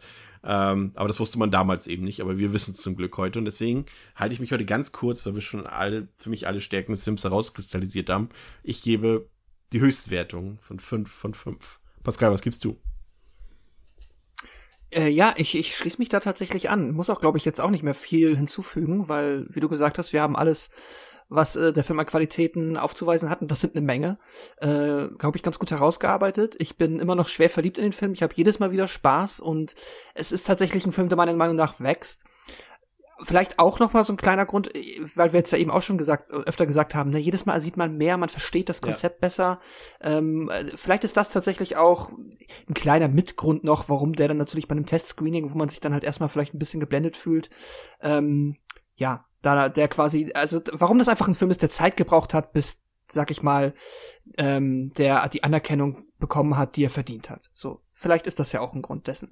Aber ähm, bei uns ist das nun ja allen mittlerweile so der Fall und deswegen äh, liebe ich den Film sehr und auch von mir bekommt er die Höchstwertung von fünf Sternen und äh, ja, ein fantastischer Film. Machen wir das Triple komplett mit dir, André? Ein Stern. Nein, ähm, ja, was soll man noch sagen? Es ist, es ist zu Recht ein Klassiker des Genres, gar keine Frage. Wir haben alles rausgestellt. Ähm, und ich sagte ja auch, er hat so kleine Momente wie das Raumschiff oder halt mittlerweile halt dieser Computer, wo man mittlerweile eher ein bisschen schmunzelt, wo man denkt so, ah ja, okay. Aber die, diese Momente sind halt so klein in diesem Film, die auch wirklich im Grunde diesen, also die stören halt den Plot nicht, die stören die Spannung nicht, die machen halt nichts kaputt und deswegen lasse ich, also deswegen lasse ich mir von denen halt die Wertung nicht runterziehen, weil sie mich nicht aktiv stören. Sie sind eher so kleine Schmunzler in einem sonst halt perfekten Konstrukt, über die man, über die man einfach sehr gut hinwegsehen kann, ähm, weil sie trotzdem irgendwie charmant sind auf ihre äh, quirkige Art irgendwie. Ähm, und ansonsten ist halt, wie gesagt, alles gesagt worden, perfekter Score, perfektes Pacing, perfekte Stimmung, perfekte Effekte, was willst du noch sagen? So, das Ding ist halt wirklich, ha, das Ding. Ich, ich, ich, ich, versuche heute so einen Counter einzubinden. Ich will so oft wie möglich das Ding sagen, ohne das Ding zu meinen. Ähm, der Film ist wirklich ein perfekter Horrorfilm und ein perfekter Genrefilm und ja, auch meiner Meinung nach glaube ich schon. Ich bin da echt, es ist glaube ich auch mein liebster Carpenter insgesamt, muss ich echt fast sagen. Das haben wir beim Rewatch auch nochmal gemerkt. Also da, da hat er wirklich sich selbst übertroffen und von daher von mir auch äh, fünf von fünf. Wir haben euch auf Twitter gefragt, was für euch die große Stärke oder die großen Stärken ähm, dieses Films von Carpenter sind. Und äh, da wollen wir mal ein paar äh, Reactions von euch vorlesen. Der Stefan sagt, die Stärke ist ganz klar das Monster-Design, aber auch dieses Gefühl von, in Anführungszeichen, man kann keinem trauen, ist toll, aber eigentlich ist alles daran super gelungen. Äh, Max schreibt, äh, das Gefühl der Ausweglosigkeit und das Misstrauen gegenüber jedem Einzelnen aus dem Team. Niemand weiß, wer der nächste Infizierte ist, plus die Musik, die so klingt, als ob das Ding versucht, einen Herzschlag zu imitieren. Sehr stimmig alles. Tobi sagt, die beklemmende Stimmung gefällt ihm am besten. Robin sagt, Atmosphäre, Effekte und der Cast. Captain Orwell sagt, Die äh, schwere Frage, die genialen Creature-Effekts, gute Story und das Schauspielteam harmonieren gut und natürlich ein Meister der Regie und Dean Candy, der Kameramann. Der andere Max sagt der Cowboy-Hut, okay, das lassen wir auch durchgehen. äh, Ralf sagt der Spannungsaufbau, der Score, die Atmosphäre, die politi politische Metaebene. Habe ich was verpasst? Ralf, das musst du mir noch mal erklären bei Bedarf. Und, ja, das hatte ich eben noch gelesen. Äh, tatsächlich, das haben wir jetzt gar nicht benannt. Ich finde das bei dem Film so ein bisschen, das wurde halt erst später aufgemacht, das Thema. Da geht es halt so ein bisschen um diese Frage. Ähm, Sag jetzt aber nicht Vietnamkrieg, mal wieder. Ja, nee, dieses Misstrauen halt, so gesellschaftliches Misstrauen und keiner traut dem anderen und also da gibt's, es gibt darüber Essays, was man in dem Film auch irgendwie metapolitisch ablesen kann tatsächlich. Ähm, da bin ich aber auch komplett nicht irgendwie im Thema. Ich weiß, dass es da Diskussionen gibt, ich habe mich damit aber nie befasst tatsächlich. Und ich bin mir auch tatsächlich nicht so sicher, ob die wirklich vom Carpenter forciert waren oder ob die an, nachträglich wieder von äh, Filmwissenschaftlern irgendwie so ein bisschen reingedichtet wurden, muss ich zugeben. Schauen wir, aber schreib uns gerne nochmal, Ralf, äh, falls du da noch was hast. Ähm, auf jeden Fall interessant. Ähm, Armin sagt, die zeitlosen Effekte und dass sie nicht, ähm, ach so, genau, dass sie nicht, nicht, nicht äh, physisch, sondern durch die Umstände dort gefangen sind in dieser Situation. Tommy sagt, das Alien selbst gefällt ihnen und äh, die grandiose Effektarbeit. Seth Brundle sagt, ein rundum perfekter Film, das Setting, der Cast, der Score, also quasi wie André vom schon gesagt hat, die Special Effects, das Alien, die Spannung, das Misstrauen, das Finale. Für mich hat der Film nicht eine einzige Schwäche. Für mich auch nicht. Von daher passt es perfekt. Ähm, ah, hier, ich habe ich, ich hab's gerade hier. Ja, lies vor gerne. We, we, we live in a time of paranoia and distrust. Political discourse has transformed into social warfare. Disinformation and paranoia in the thing. Ja, also da geht's so um Disinformation, äh, Fake News, Paranoia, also gesellschaftliche Paranoia vor Krieg, vor äh, Kuba-Krise. Vor, genau, Krisen, Umständen. Und das sehen Filmwissenschaftler wieder gespiegelt in The Thing durch diesen Konflikt unter diesen Männern halt, ja da frage ich erst Dr. Stiegleger nochmal, ob das so interpretierbar ist. Äh, Kagan sagt, er schätzt die Atmosphäre, die Spannung und die praktischen Spezialeffekte. Ähm, es gab dann ein paar Comics noch und es gab auch ein Videospiel-Sequel im Jahr 2000 für den PC. Aber im Zuge der erfolgreichen Remakes bekannter Horrormarken wollte man sich bei Universal eben nochmal an The Thing ranwagen und wollte sich die Chance nicht entgehen lassen, hier nochmal Cash äh, abzugraben. Und äh, der Film war ja mittlerweile ein Klassiker, so wie wir ihn heute hier besprochen haben. Und es fiel den Leuten tatsächlich auch keinerlei Grundlage ein, wie man ein reines Remake drehen sollte. Also warum? Und ein Sequel ohne Kurt Russell stand auch nicht zur Debatte, aber das hätte man auch irgendwie, sie wussten auch nicht, wie sie das verkaufen sollen in 20 Jahre, äh, den, den Zeitsprung sozusagen und die ganzen Sachen, die dazwischen waren. Also sollte es am Ende ein Prequel sein, äh, für das Neulinge eben auch nicht unbedingt Carpenters Film kennen müssten, um diesen Film genießen zu können. Ähm, Pascal, worum geht es denn in dem Prequel zu The Thing aus dem Jahre 2011? In der Antarktis stößt eine Gruppe norwegischer Forscher während einer Expedition im ewigen Eis auf ein außerirdisches Raumschiff, in welchem sie auf eine scheinbare tote Kreatur treffen. Aus Neugier wird ein Experiment an dem Wesen durchgeführt, welches aber fatale Folgen mit sich bringt. Zahlreiche Mitglieder der Crew werden getötet. Die wenigen Überlebenden müssen nun um ihr Leben kämpfen und das Wesen an der Flucht hindern, bevor es die Zivilisation erreichen kann. Dies ist aber leichter gesagt als getan, denn das Wesen kann jede Lebensform nachbilden. Es stellt sich nun für die verbliebenen Forscher die Frage, wie sie das Wesen aufhalten können oder töten. Aber wem kann man noch vertrauen? Schließlich könnte jeder das Ding in sich tragen. Ja, der Film hat auf Letterboxd eine Durchschnittswertung von 2,7 von 5, auf der IMDb 6,2 von 10, ist freigegeben ab 16 Jahren, also die Fassung, die ihr findet, äh, überall auf Blu-ray, auf DVD, die ist ungeschnitten. Der Film hat aufgrund vor allem der Post-Production, auf die wir später noch zu sprechen kommen, 38 Millionen Dollar gekostet, hat nur 27 Millionen Dollar eingespielt und war damit auch, wie das Original, ein ziemlicher Flop. Regie geführt hat Matthijs van Heiningen Junior oder Junior, und ähm, der war eigentlich ursprünglich. Was? Naja, der ist ja Niederländer und der heißt ja vielleicht nicht Junior, sondern. Ach so, ich, also von deiner Aussprache gerade dachte ich, wäre Spanier. Ist ja, okay. ist ja, ist ja gut. Auf jeden Fall war Van Heiningen ähm, Werbefilme vor, vor The Thing und er, das fand ich noch ganz interessant, das haben wir gestern rausgefunden, dass ähm, der Typ tatsächlich den ursprünglichen Army of the Dead drehen sollte.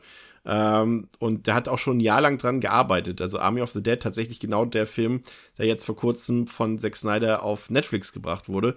Damals hatte Zack Snyder nämlich keinen Bock, Regie zu führen für sein Drehbuch und hat eben äh, das an Van Heiningen weitergegeben. Und da sollte es quasi darum gehen, dass ein Vater seine Tochter aus einem vom Zombies überlaufenden Las Vegas befreien muss. Also so ganz grob eine ähnliche Geschichte, wie wir sie jetzt auch gesehen haben, ähm, in, dem, in dem produzierten Army of the Dead. Aber das Projekt war damals zu teuer für Universal und äh, wurde dann auch gecancelt, bis eben jetzt vor kurzem.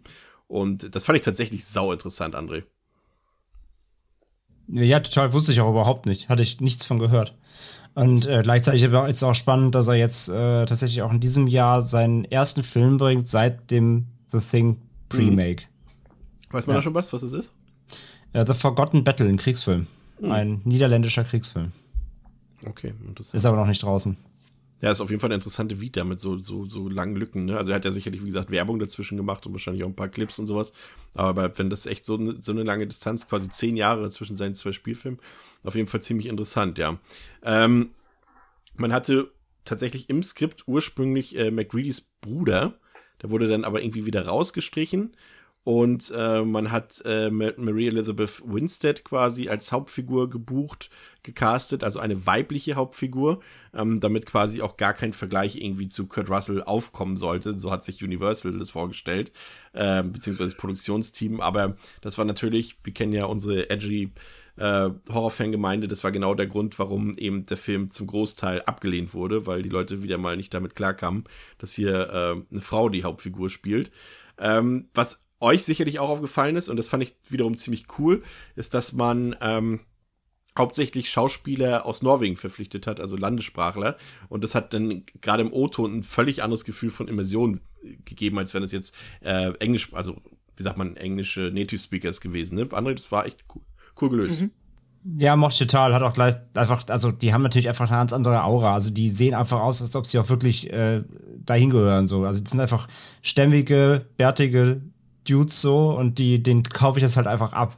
Und das, ähm, die haben halt so eine gewisse, so eine gewisse Ruhe da drin, trotz dieses Settings. Ja. Also es gerade auch dieses Arktis-Ding, also wie in dem Original, also im, im 82er, da wirkt das halt auch so, ja, okay, das sind halt, das sind halt Städtler, die jetzt halt an der Arktis halt arbeiten müssen, da ausgesetzt sind. Ähm, und die, und die Crew hier eben ist, ist aus dem Pre-Make. Ähm, die, die, wie gesagt, die, die, also es wirkt, als ob die zu Hause sind so ein bisschen. Die, die fühlen sich da deutlich wohler und die können damit besser um irgendwie. Also ich hatte das, ich finde irgendwie die Crew hat hier einen, einen cooleren Vibe so von den Typ Menschen her irgendwie. Ist tatsächlich so, dass sich die meisten, muss man auch so, so sagen, also Norwegen hat natürlich auch eine Filmlandschaft, aber die ist jetzt nicht die größte der Welt und die haben auch nicht die meisten Einwohner auf der Welt. Dementsprechend kannten sich die meisten Schauspieler auch und waren auch schon befreundet im Vorfeld. Und wie genau wie du gerade gesagt hast, ich finde, das merkt man auch total, dass sie einen richtigen Vibe zusammen haben. Ähm, ja. Das fand, fand ich tatsächlich gelungen. Und man könnte sie optisch auch direkt eben von The Thing auch direkt aufs Set von Game of Thrones setzen, hätte ich beinahe gesagt, aber das ist ja teilweise auch der Fall gewesen.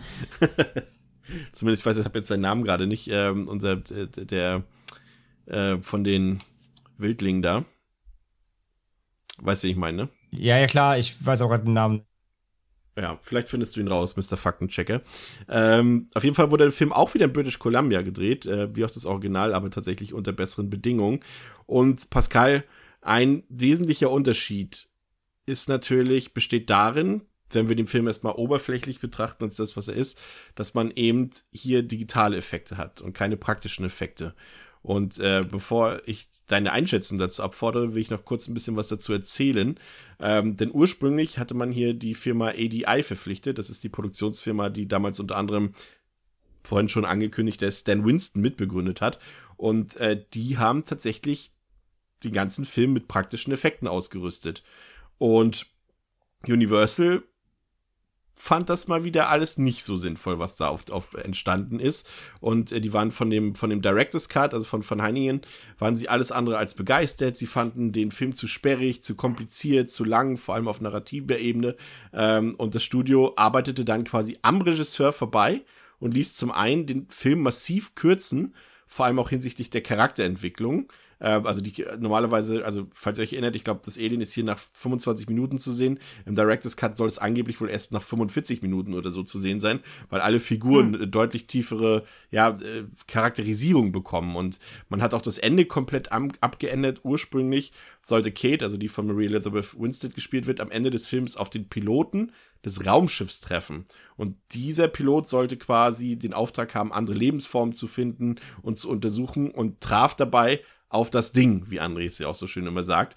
Äh, jedoch hat äh, quasi das Alien zu spät erkannt, wie gefährlich dieses Ding ist und äh, hat dann sein Raumschiff absichtlich abstürzen lassen, so wie wir es quasi am Anfang von Carpenters Film sehen. Also das äh, ist absichtlich, dass das Raumschiff verglühen und abstürzen sollte, damit ah. der sein Volk schützen kann davor. Und das war die eigentliche Absicht. Universal fand es scheiße und hat das Ende dann in das äh, geändert, was es jetzt ist. Und sie ließen dann kurzfristig von ADI dieses komische Sanders-Monster kreieren, was so fürchterlich beschissen aussieht in diesem Digitalmatch.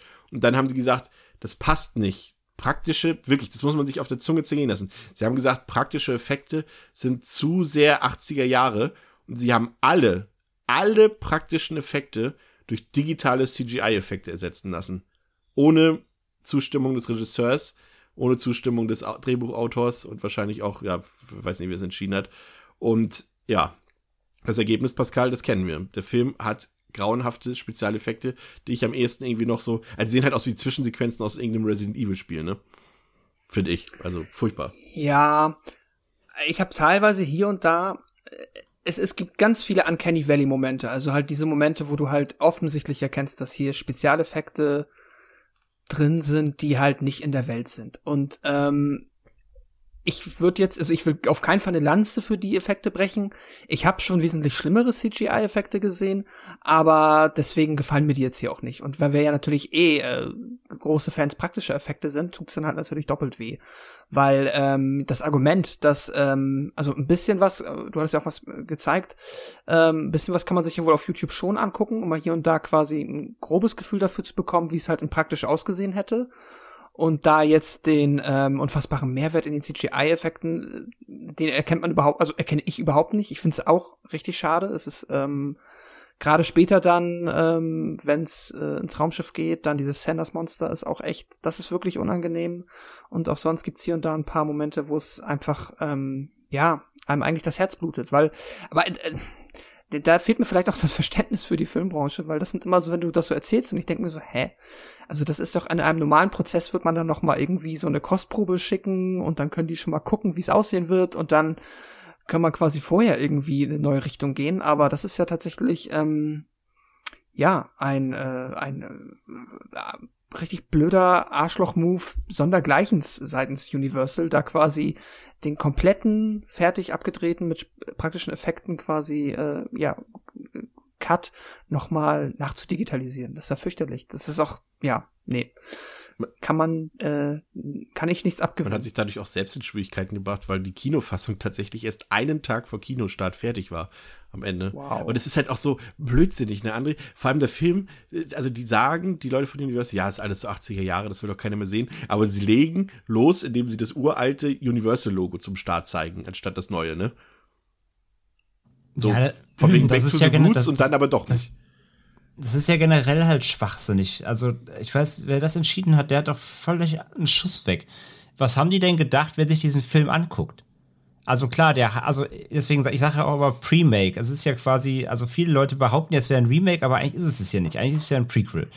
Aber da es halt viele Dinge doch schon dann irgendwie ähnlich macht, ne, so, deswegen sage ich mal Pre-Make, es ist irgendwie so beides so ein bisschen.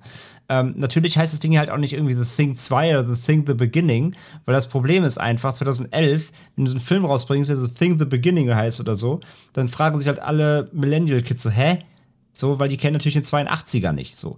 Also von daher, dass der Film ähm, will zwar mit dem Titel und mit dem neuen Ansatz und mit der CGI, ähm, wollten sie halt voll aufs neue Publikum abzielen, aber durch den Prequel-Ansatz, den es ja trotzdem hat, macht der Film ja eigentlich trotzdem im Endeffekt nur Sinn, beziehungsweise wer ihn dann wirklich guckt, sind doch eigentlich die Fans des alten Films. Ja. Äh, Im größten Teils, die, die, die 80s-Fans. Also, wie so, wie, also dann zu sagen quasi, dass die Effekte sind zu 80er, ist halt kompletter Bullshit, weil genau die Leute, die du damit angesprochen hättest, hätten den Film ja geguckt. Das heißt, die, die Wahrscheinlichkeit, dass dein Film ein Erfolg ist, weil er genauso anknüpft, wo die 80er aufgehört haben, ähm, weil es ein, so ein Kultding ist, hätte ja, hätte ja auf jeden Fall funktioniert. Also da muss ja wieder jemand, quasi wie beim alten Film auch, da wieder ein Entscheider da, der, der, der kein Plan, der, der meinte von wegen E.T. äh, stirbt er ging richtig ab so. Also da frage ich mich manchmal, wer sitzt denn in diesen, wer sitzt denn in diesen, in diesen Studios oder in diesen Verleihen, äh, bei den Geldgebern und entscheidet da Dinge. Also die sitzen da ja auch anscheinend nur irgendwie, weil der, weil der, weil der, weil der Schlips besser sitzt irgendwie, weil, als bei anderen Leuten. Ähm, die haben ja dann anscheinend gar keine Ahnung, was sie da eigentlich gerade vor sich liegen haben, was sie da eigentlich vermarkten und was, was, wem und was sie da Geld geben. Das ist also völliger, völliger Bullshit. Und ähm, ich gebe da Pascal recht so, ich habe auch natürlich schon schlimmere Effekte gesehen. Die Effekte sind dafür, dass sie anscheinend ja auch mit der heißen Nadel irgendwie gestrickt wurden. Ähm, sind die so gesehen, rein von der Tricktechnik, echt noch in Ordnung und die sind ja auch teilweise trotzdem gut eklig und so. Ähm, aber A, genau dieses Uncanny Valley, also du siehst natürlich einfach, dass es, dass es CGI ist, du siehst, ähm, dass die, dass die Effekte quasi aus dem Bild eben rausstechen, dass sie nicht in das Gesamtbild auch reinpassen, weil sie eher wirken so ein bisschen wie draufgelegt, anstatt ja. richtig in die, in die Szenerie auch wirklich eingebettet. Ähm, also das ist alles eben, das ist das, das ganz große, große Problem daran. Es wirkt halt null glaubhaft und es wirkt nicht bedrohlich auch für die Szenerie. Ähm, und, und alleine auch, dass, dass das Ding sich ja so ein bisschen dann auch fällt wie so ein Hund fassen, da eher wie so ein, wie so ein Licker eben aus Resident Evil durch die Gegend hetzt auf vier Beinen. Das ist halt so Standard auch schon wieder, ne? Ähm, mm. Und ja, also wie gesagt, wer, da, wer das entschieden hat, der, der hat hoffentlich seinen Job verloren danach. Also das ist halt, das ist halt völliger Mumpitz zu sagen, das ist zu, zu 80s. Also du verprellst ja genau die Leute, die du eigentlich damit erreichen musst, so quasi. Also kompletter Schwachsinn. Äh, übrigens, ich habe recherchiert, der, der Dude heißt Christopher Hivju, oder ich weiß nicht, wie man den Nachnamen ausspricht, das ist ein norwegischer Name. Äh, genau, aus Game of Thrones, der hier den, ähm, der den äh, Tormund gespielt hat. Ja. Ähm, und ich wollte noch auch noch sagen, eine Sache beim Cast. Ich finde ja Joel Edgerton in der Rolle ja. hat in seinem Look leichte, äh, er könnten, er könnten, er könnten junger Russell sein. Ja, das ist, glaube ich, auch absichtlich so platziert. Ja, wollten, der, wollten dann nicht, wollten Mary Elizabeth Winstead nicht ganz ihrem Schicksal überlassen, scheinbar. Genau, also Edgerton hat natürlich so ein bisschen Russell-Vibes so vom, vom, von den Gesichtszügen her, aber ich muss ja auch sagen, ähm, äh, ich finde halt, äh, Winstead ist ja ein Riesengewinn für den Film, weil A, Total. ich, ich, ich sehe die eh mal gerne, ich, ich finde sie ist eine super Schauspielerin. Die ist kurz, kurzer Einwand, die ist auch riesengroßer ja. Horrorfan und, und äh, hat gesagt, dass äh, The Thing auch ihr Lieblingshorrorfilm ist. Ja, okay. Ja, nee, also die sehe ich immer gern, egal, also sie hat selbst, selbst schlechte Filme noch aufgewertet, wie zum Beispiel auch den hier, wobei, wobei er noch nicht mal schlecht ist, aber keine Ahnung, egal wo, wie Scott Pilgrim oder Ten Cloverfield Lane, war immer, immer super, ich sehe die immer gern. Also da haben sie echt einen Gewinn, finde ich, hier im Lied. Ähm, Die Hard 4. Aber Sorry, war ein Spaß. ja, den hat es auch, den hat's auch aufgewertet. Ähm, also auf jeden Fall guter, gute Cast-Entscheidung, mag ich total gerne, eben auch hier dann wirklich diesen Female Lead einzusetzen, die ja auch dann quasi, das ist ja so quasi parallel zum, zum 82er, die ja auch erstmal gut Miso Misogynie entgegengefeuert bekommt, gerade ja. hier von dem, ähm, von dem, ähm, Rick Thompson, der, von, also dem, genau, von dem, äh, von dem Sunder, Sun Dr. Sander da. Ist halt ähm, auch, der ähm, ist auch wieder so geil besetzt. Das ist ein bisschen schade, weil bei Rick Thompson, äh, da merkst du halt sofort, der ist der Bösewicht. Also ein so, so ein ja, Antagonist, ja. weil er auch die ja, Ausstrahlung, er kann gar keinen. Ja, ja, ja, ne? ja, genau. Ja, ja, genau. Ähm, aber ja, der, der, ne, der feuert ihren Sachen in die Ohren, so von wegen sind nicht zum Denken hier und dann halten wir die Fresse und so. Also die, die kriegt natürlich eigentlich auch nicht Feuer, muss dann trotzdem den Tag retten. Das ist natürlich auch eine schöne, schöne Female Heroin-Geschichte irgendwie. Das finde ich ganz, finde ich ganz nice, ähm, dass er damit hier auch aufgebrochen hat. Und äh, das funktioniert halt alles auch, aber die Effekte halt natürlich gerade, wenn du vom Original ankommst und äh, und, und, bist das, das Niveau gewohnt und dann servieren sie dir halt hier was so und äh, da bist du halt, also da kannst du nur enttäuscht sein. Was mir ja gefallen hat, ist tatsächlich, dass, dass man hier Kontinuitätsfehler vermeiden wollte und wirklich ähm, sich Carpenters Film quasi Shot für Shot angeguckt hat und quasi das, wo man anknüpfen kann, auch angeknüpft hat. Inszenatorisch. Also was wir kennen aus Carpenters Film, das musste hier dann auch auftauchen, wo es gerade passt. Und ich finde, das funktioniert hier gut. Das funktioniert als Prequel glaubwürdig, weil das, was wir irgendwie so auch in Details, zum Beispiel, und sei es nur der Eisblock zum Beispiel, dass wir den diesmal sehen, wie er tatsächlich mhm. fertig aussieht, so eine Sachen, äh, das ist gut, dass das drin ist. Das, das hilft dabei, den Film äh, irgendwie, aber gleichzeitig ist es auch eben schade, weil, er, weil da, da schaffen sie es, irgendwie dieses, was die Fans sehen wollen, zu liefern, auf der anderen Seite nicht. Ich frage mich halt die ganze Zeit, ob's, ob, ob ein Sequel nicht sinnvoller gewesen wäre. Es hätte ja nicht, muss ja nicht Kurt Russell automatisch sein. Äh, es kann ja auch mit, äh, auch mit dieser Besetzung hätte es ja funktioniert, weil ich finde, das Prequel stellt Fragen, wie es so oft ist bei Vorgeschichten, die ich mir nicht unbedingt gestellt habe, Pascal. Ja, absolut. Äh, ich hatte hier auch, ähm, ne, es ist, also der Vergleich zum Alien-Franchise bleibt, weil ich hier schon harte Covenant-Vibes bekommen habe ähm, und auch Prometheus, es ist halt hier wieder so, also, na, äh, harte Vibes ist ein bisschen übertrieben. Also der, so viele Fässer macht jetzt äh, das Pre-Make hier auch nicht auf.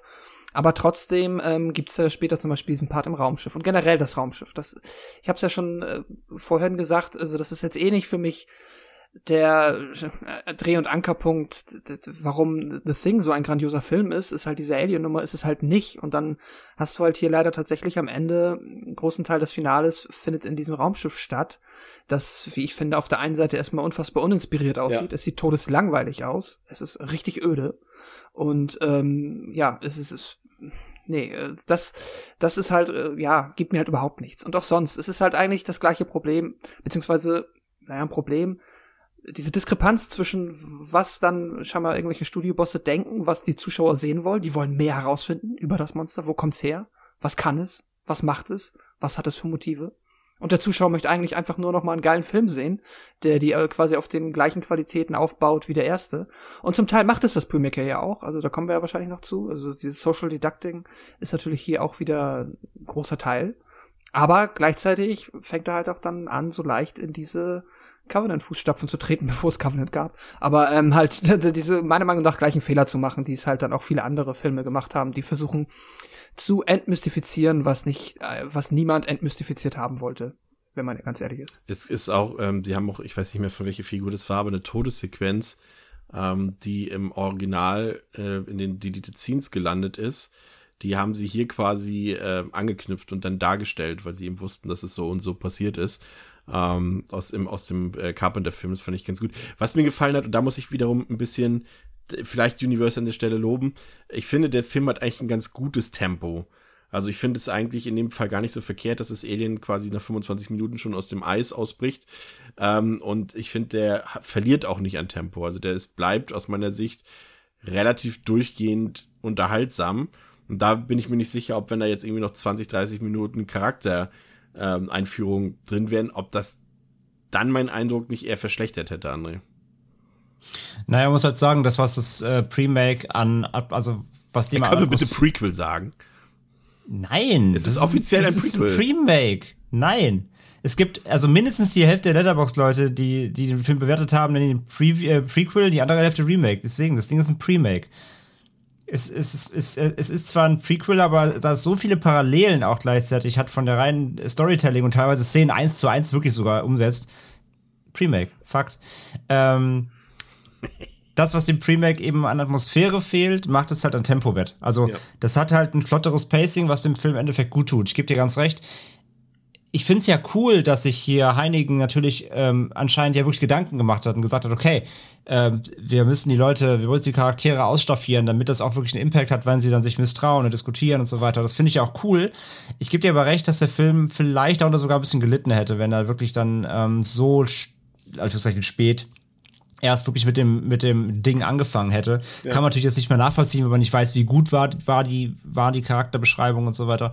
Aber äh, nee, das stimmt schon. Also, dass dem Film hier natürlich Atmosphäre ein bisschen flöten geht, weil einfach die Bilder, der Score, des Originals, das erreicht er natürlich ja einfach nicht. Diese gleiche Grundstimmung kann er nicht aufbauen. Aber dafür drückt er mehr auf die Tube, hat mehr Action, hat auch äh, eben dann mehr, äh, also feuert mehr, mehr, mehr Ding-Szenen ab hintereinander ähm, in, einer, in einer höheren Frequenz. Und das tut dem wiederum gut. Also das finde ich, ich finde auch halt, also der Film unterhält schon. Der, ich, ich bin da nicht gelangweilt so. Der, der hat ein gutes Tempo, der hat trotzdem gute Szenen, der hat trotzdem gute Spannung. Ähm, auch dieser Twist dann zwischen den Charakteren funktioniert. Ich mag ja auch hier diese, ähm, die Idee mit der, ähm, also da sie ja die, hier die Bluttests nicht machen können quasi, hier ist ja quasi die Lösungsidee äh, mit diesem anorganischen Material, wo dann Winstead Mhm. auffällt, dass diese Armprothese oder dieses, dieses äh, Stück Metall im Arm von dem einen quasi raus, also rausgedrückt Genau, wurde. Anne mit den Zähnen und so, ne? Und dann eben mit diesem Blompen, genau. Ja. Das mochte ich eigentlich total gerne, dass die quasi, dass diese Gruppe eine eigene, äh, einen eigenen Ja. Weg gefunden hat, diesen, diesen Proof zu machen quasi. Ähm, dass es eben quasi dann im alten Teil dann, also in dem Nachfolger quasi, nicht drin war, ist ja nicht schlimm, weil die wussten davon ja nichts. Das wird denen, wurde denen nie gesagt. Ja. Deswegen. Und die haben dann ihr eigenes Ding wieder rausgefunden. Also von daher, das finde ich total cool, dass der Film das quasi so löst, dass die Gruppe da da eine, eine eigene Initiative ergriffen hat. Ähm, ich mag halt auch natürlich, dass der auch vom Setdesign super viele Dinge macht, die man im 82er gesehen hat. Also, das, also wenn die dann eben am Anfang in die Forschungsstation der Norweger gehen, ähm, eben dann natürlich das, die, dieser Kadaver mit dem doppelten Gesicht, der taucht ja hier auch auf, dieses Monster eben. Äh, dieses, dieses, das, das, die Ding-Version quasi. Oder natürlich diese Eiswanne, wo es ausbricht, das kennst du ja alles aus dem 82er.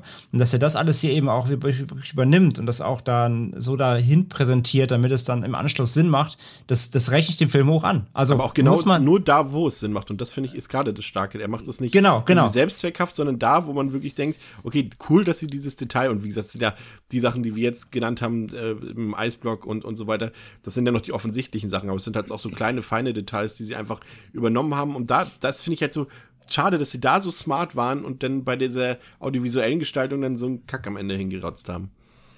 Ja, ja, aber ich sag ja, diese ganze Ausstaffierung der Details, auch diese eine Leiche mit dem Kehlenschnitt, die Ja. siehst du auch eins zu eins so auf dem Stuhl sitzen dann im 82er, das ist halt super. Aber das kommt ja von Heinigen und den Scriptwritern. Ja. Aber einfach das Audiovisuelle drüber bügeln, weil, den, weil, der, weil der Film zu altbacken wirkt, das liegt ja dann am Studio. Ja, klar. Aber das, das, das Studio ist, den waren ja quasi, also denen sind ja scheißegal, was für Details da drin sind. Das ist ja die Sache des, des, des Autors. Ähm, so, das sind jetzt zwei Paar Schuhe einfach. Aber da muss man einfach Heinigen und dem Team eben muss man einfach äh, zugestehen, dass sie sich Gedanken gemacht haben. Das ist quasi wie bei dem ersten Silent Hill-Film, so, wo du dankbar sein kannst, dass sich jemand mit dem Mat- Material beschäftigt hat. Weil du hättest sicherlich auch hier so ein Pre-Make, hättest du auch sicherlich wem geben können, der drauf geschissen hätte, der einen völlig eigenen Film daraus gemacht hätte und trotzdem gesagt, er wäre Prequel, aber es stimmt halt nichts so. Das hätte auch passieren können. Von daher muss ich sagen, bin ich, was das angeht, muss ich sagen, halte ich dem Film echt, da halte ich echt eine Fahne hoch, weil das, die Mühe gibt sich halt nicht jeder. Deswegen release the Heinigen Cut. Ne?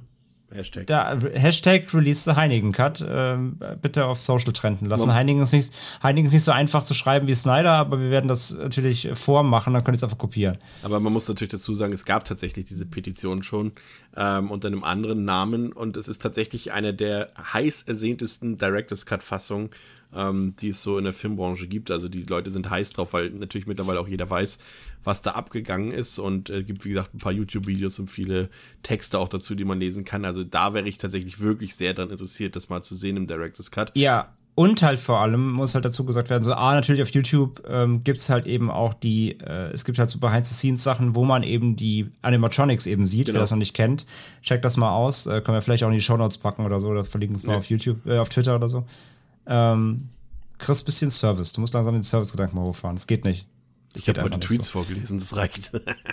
ähm, äh, guckt euch das mal an, das ist echt spannend. Aber vor allem äh, macht das Sinn, den Release dieses Heineken, Heineken, genau, Heineken Cuts, der, Heine, der Heineken Cut mit viel Bier, ähm, der, Heine, Ja, der Heineken Cut, äh, den zu releasen, das zu fordern, macht äh, quasi sogar Sinn, denn es gibt diese Version. Die ursprüngliche Version ohne das CG wurde gescreent eben bei Testscreenings. Das heißt, diese Version mit den ursprünglichen Effekten gibt es da draußen irgendwo. Ähm, ich glaube, ich, wir haben das nicht verifizieren können. Wir haben nur mal was gelesen, dass angeblich eben Turbine im Zuge dieses Re-Releases jetzt der neuen Version im Mediabooks wohl angeblich versucht haben, den zu bekommen. Wie gesagt, wir konnten es jetzt nicht verifizieren. Wir haben jetzt nicht bei Turbine anfragen können. Ähm, aber äh, sie haben es wohl probiert, haben wir im Netz gefunden. Ähm, und äh, ja, war aber zu teuer eben einfach, weil es natürlich einfach das Material noch nicht auf dem Stand war, eben wie der fertige Film, das zu restaurieren und so weiter. Das heißt, dass die, Geld, die Gelder hatte halt so ein äh, kleines, ähm, ja, eher, eher Indie-Label wie Turbine eben nicht. Das müsste halt ein Major-Studio machen, natürlich mit viel Kohle. Oder ähm, aber, aber genau, bitte Arrow. Aber es gibt diesen Cut. Also es gibt diese Version, das heißt, es ist nicht wie bei Event Horizon Höllenszene, ja, dass es nicht mehr gibt oder irgendwo noch auf einer VHS existiert, die in irgendeinem Wandschrank von einem Produzenten lagert, eingestaubt, sondern es gibt diese Version, man müsste sie nur aufarbeiten und dann nochmal neu rausbringen. Und das wäre natürlich, äh, das, das würde ich mir, das würde ich mir gerne angucken. Ich sag, wir werden das auch erleben. Also es gibt ja auch Halloween Producers Cut mittlerweile käuflich richtig zu erwerben. Ich, irgendwann kommt die Zeit, irgendwann äh, denkt sich Universal, ach komm, vielleicht ziehen wir da noch einen Euro raus, wenn es bei dem, bei dem Snyder, äh, bei dem Snyder Cut geklappt hat. Dann auch beim Heineken Cut, hätte ich jetzt mal gesagt, beim von Heineken.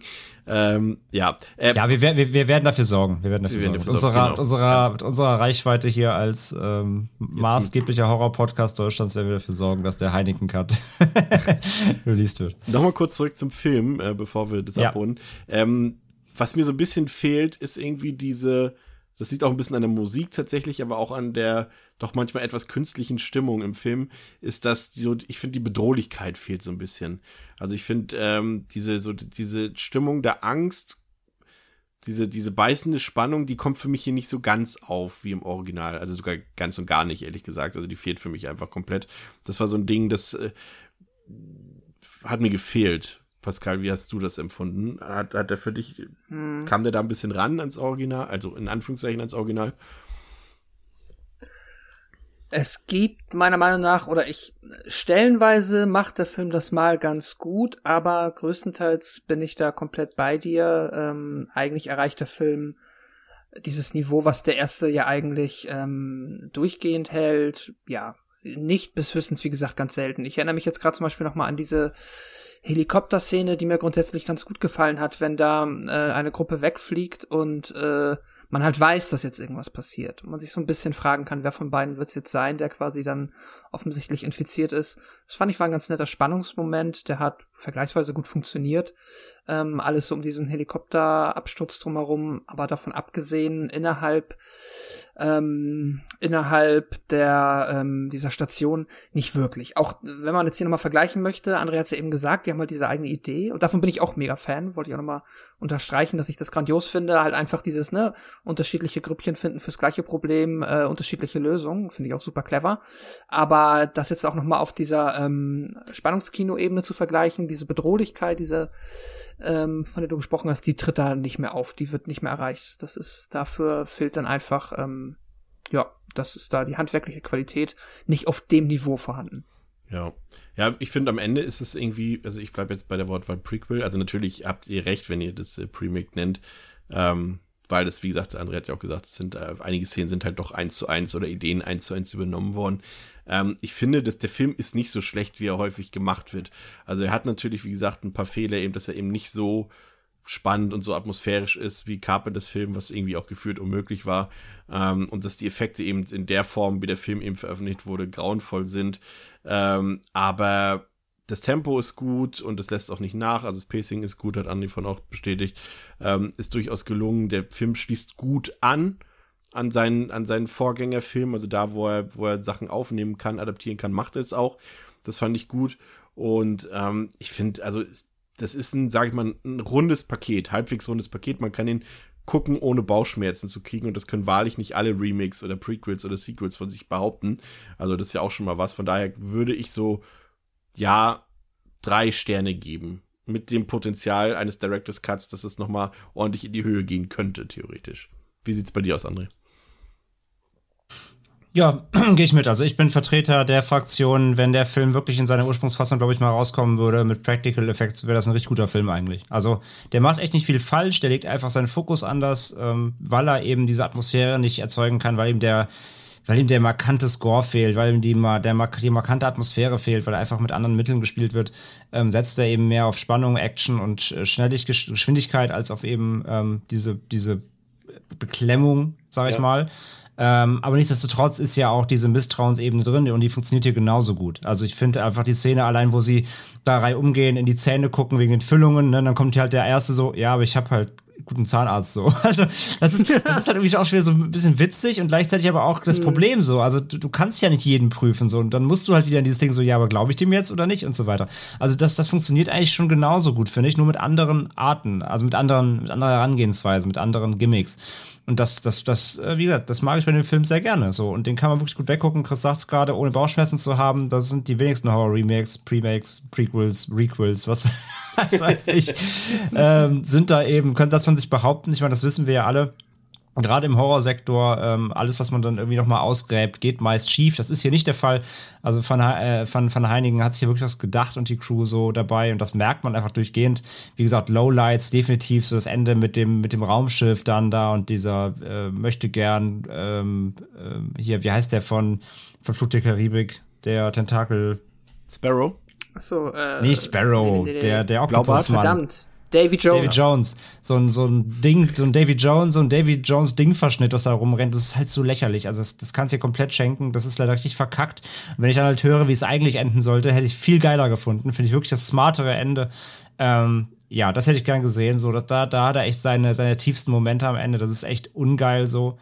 Ähm, aber bis dahin wirklich geht er wirklich gut durch. Ich gebe dem auch drei. Und wie gesagt, ich sage, wenn der in seinem Ursprungscut mal rauskommen würde, Release äh, Heiligen Cut, ähm, dann wäre das echt guter Film. Ich fand übrigens das Ende, Ende, Ende mit dem Ohrring fand ich übrigens noch ganz cool irgendwie. Wollte ich noch anmerken. Mit dem was? Mit dem Ohrring bei Joel Edgerton, dass er sich so ans Ohr greift, aber Ja, ans falsche Ohr. ja, ja. Das fand ich ganz cool. Das ist ja wieder dann wie mit den Zähnen, genau. Genau. Und dann einfach da Ja. schön reinfeuert. Gutes Ding. Ja, das ist gut. Aber der ganze Raumschiff-Part davor, der ist für den Arsch. Ja, Aber danach wird nicht geklärt, was mit ihr passiert, ne? nee, Oder- das, dann nimmt sich der Film Nee. dasselbe wie beim Original quasi. Genau. Ja. Ja. Ja. Aber äh, ja, okay. Beziehungsweise und dann schließt er das, das trotzdem. Ende, das Ende, Ende ist ja dann quasi das mit, ähm, Das mit dem Credits. Glas, mit dem. Heli, genau. ja. Ähm, Was auch. was wollte ich sagen? Ähm, ähm, ähm. Ja, es ist halt, genau, es ist wirklich schade, dass dieses Ende halt auch so abgeändert wurde. Ähm, weil das hat so ein bisschen auch, auch, auch Prometheus und Alien Covenant-Züge. Ich weiß, die Filme mag keiner außer ich. Aber auch so ein bisschen so dieses, äh, wir, wir schützen die Welt und bringen es deshalb auf die Erde und so weiter. Das finde ich, eine sehr interessante Thematik. Und da hätte ich gerne auch das auf jeden Fall gesehen. Das ist viel spannender als das, was sie draus gemacht haben. Pascal, dein Fazit und deine Bewertung. Ja, faszinierend. Heute sind wir uns äh, bei zwei Filmen äh, komplett einig, denn auch ich äh, habe hier einfach nur drei Sterne zu vergeben. Ich fand den Film auch stellenweise überhaupt nicht verkehrt. Äh, macht vieles richtig. Ich finde es auch klasse, dass der wirklich ähm, sich die Mühe gemacht hat, hier äh, so viel richtig zu machen, dass es man echt immer, wenn man halt den, das Original kennt, denkt so, ach cool, ach guck mal, da ist ja hier äh, dieser Doppelkopf, dieses Doppelkopfwesen und ähm, alles andere. Das ist schon verdammt cool. Das gefällt mir auch. Aber dann, ja, wie wir jetzt gesagt haben, schade, was da draus geworden ist durch Universal. Da wäre dann, ähm, wäre ich auch sehr an dem, ähm, an dem Original Heinigen Cut interessiert und werde auch da dann mein Teil dazu beitragen für diese Kampagne, die wir jetzt anstoßen, die mit Sicherheit erfolgreich wird. Es ist immer da, wenn, also angenommen, dass das jetzt mal stimmt, was ihr da recherchiert habt, ich denke mir dann immer, es kann, es muss doch, wenn es jetzt immer, was heißt dann irgendwie so, ja, uns fehlen hier nochmal 100.000 Dollar oder so, gibt's nicht den einen, den einen Milliardär, der krasse Horror-Nerd Es ist? geht nicht darum, diese Universal. ganzen das Probleme Problem einfach mit Universal Geld- hat kein Interesse daran, das rauszubringen. Das war der letzte Stand bei der Sache. Weil, wie gesagt, es gab ja. Ach, ich dachte, es gab ja, fehlt das Geld. Es gab ja diese Petition ähm, vor ein paar Jahren und da haben sie gesagt, sie haben einfach kein Interesse, das rauszubringen. Wahrscheinlich auch, um sich Bei dem- selber bei keinen dem- Fehler einzugestehen. Bei dem Geldding ging es halt jetzt tatsächlich um Turbine, wie das war aber nicht verifiziert. Das war ein Kommentar im Netz Ja, ja. von einem angeblichen Insider irgendwie, aber das können wir nicht verifizieren. Also tatsächlich müsste wahrscheinlich wirklich wer hingehen mit Geld zu Universal. Hier Geld, Mhm. wir wollen die Lizenz für das Ding kaufen, also für das, für das, für den, Hein, Ja. für den Heinigen Cut Ding. Ähm, gebt es einfach her, wir machen das, wir restaurieren das, ihr habt nichts nichts am Hut, so. Das könnte vielleicht funktionieren, aber das musst du auch erstmal haben, die Kohle. Wir können noch Heiligen Cut Ja, deswegen hieß der ist- Heiligen Cut. Ja, es braucht einfach diesen einen, einen Milliardär, der jetzt einfach mal Nein, es rumläuft braucht und diesen einen Podcast, der jetzt mal auf den Tisch haut.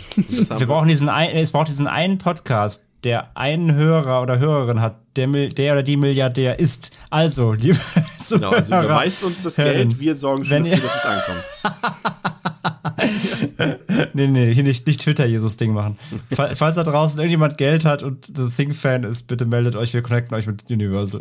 Aber stell dir mal vor, das kauft einer und, und führt es dann immer nur sich selbst privat vor. Das ist auch nicht gut. Das ist ein Ding Oh für die. Gesellschaft, für die Gemeinschaft. Alle wollen Oh davon nein, nur in so einem Privatkino und postet Ja. davon ganz Zeit nur so Bilder auf Twitter und alle rasten komplett aus. Ja, ja. Ähm, wenn euch diese Episode gefallen hat, dann schaltet doch auch in der nächsten Woche wieder ein. Dann verschlägt es uns gemeinsam mit Rupert Everett und mit dem begnadeten Regisseur Michele Soavi nach Italien auf einen Friedhof. Und äh, wenn ihr wisst, dann wisst ihr es. Vielen Dank, dass ihr zugehört habt bei Devils and Demons mit Chris, Pascal und André. Auf Wiederhören. Ciao. Tschüss. Tschüss.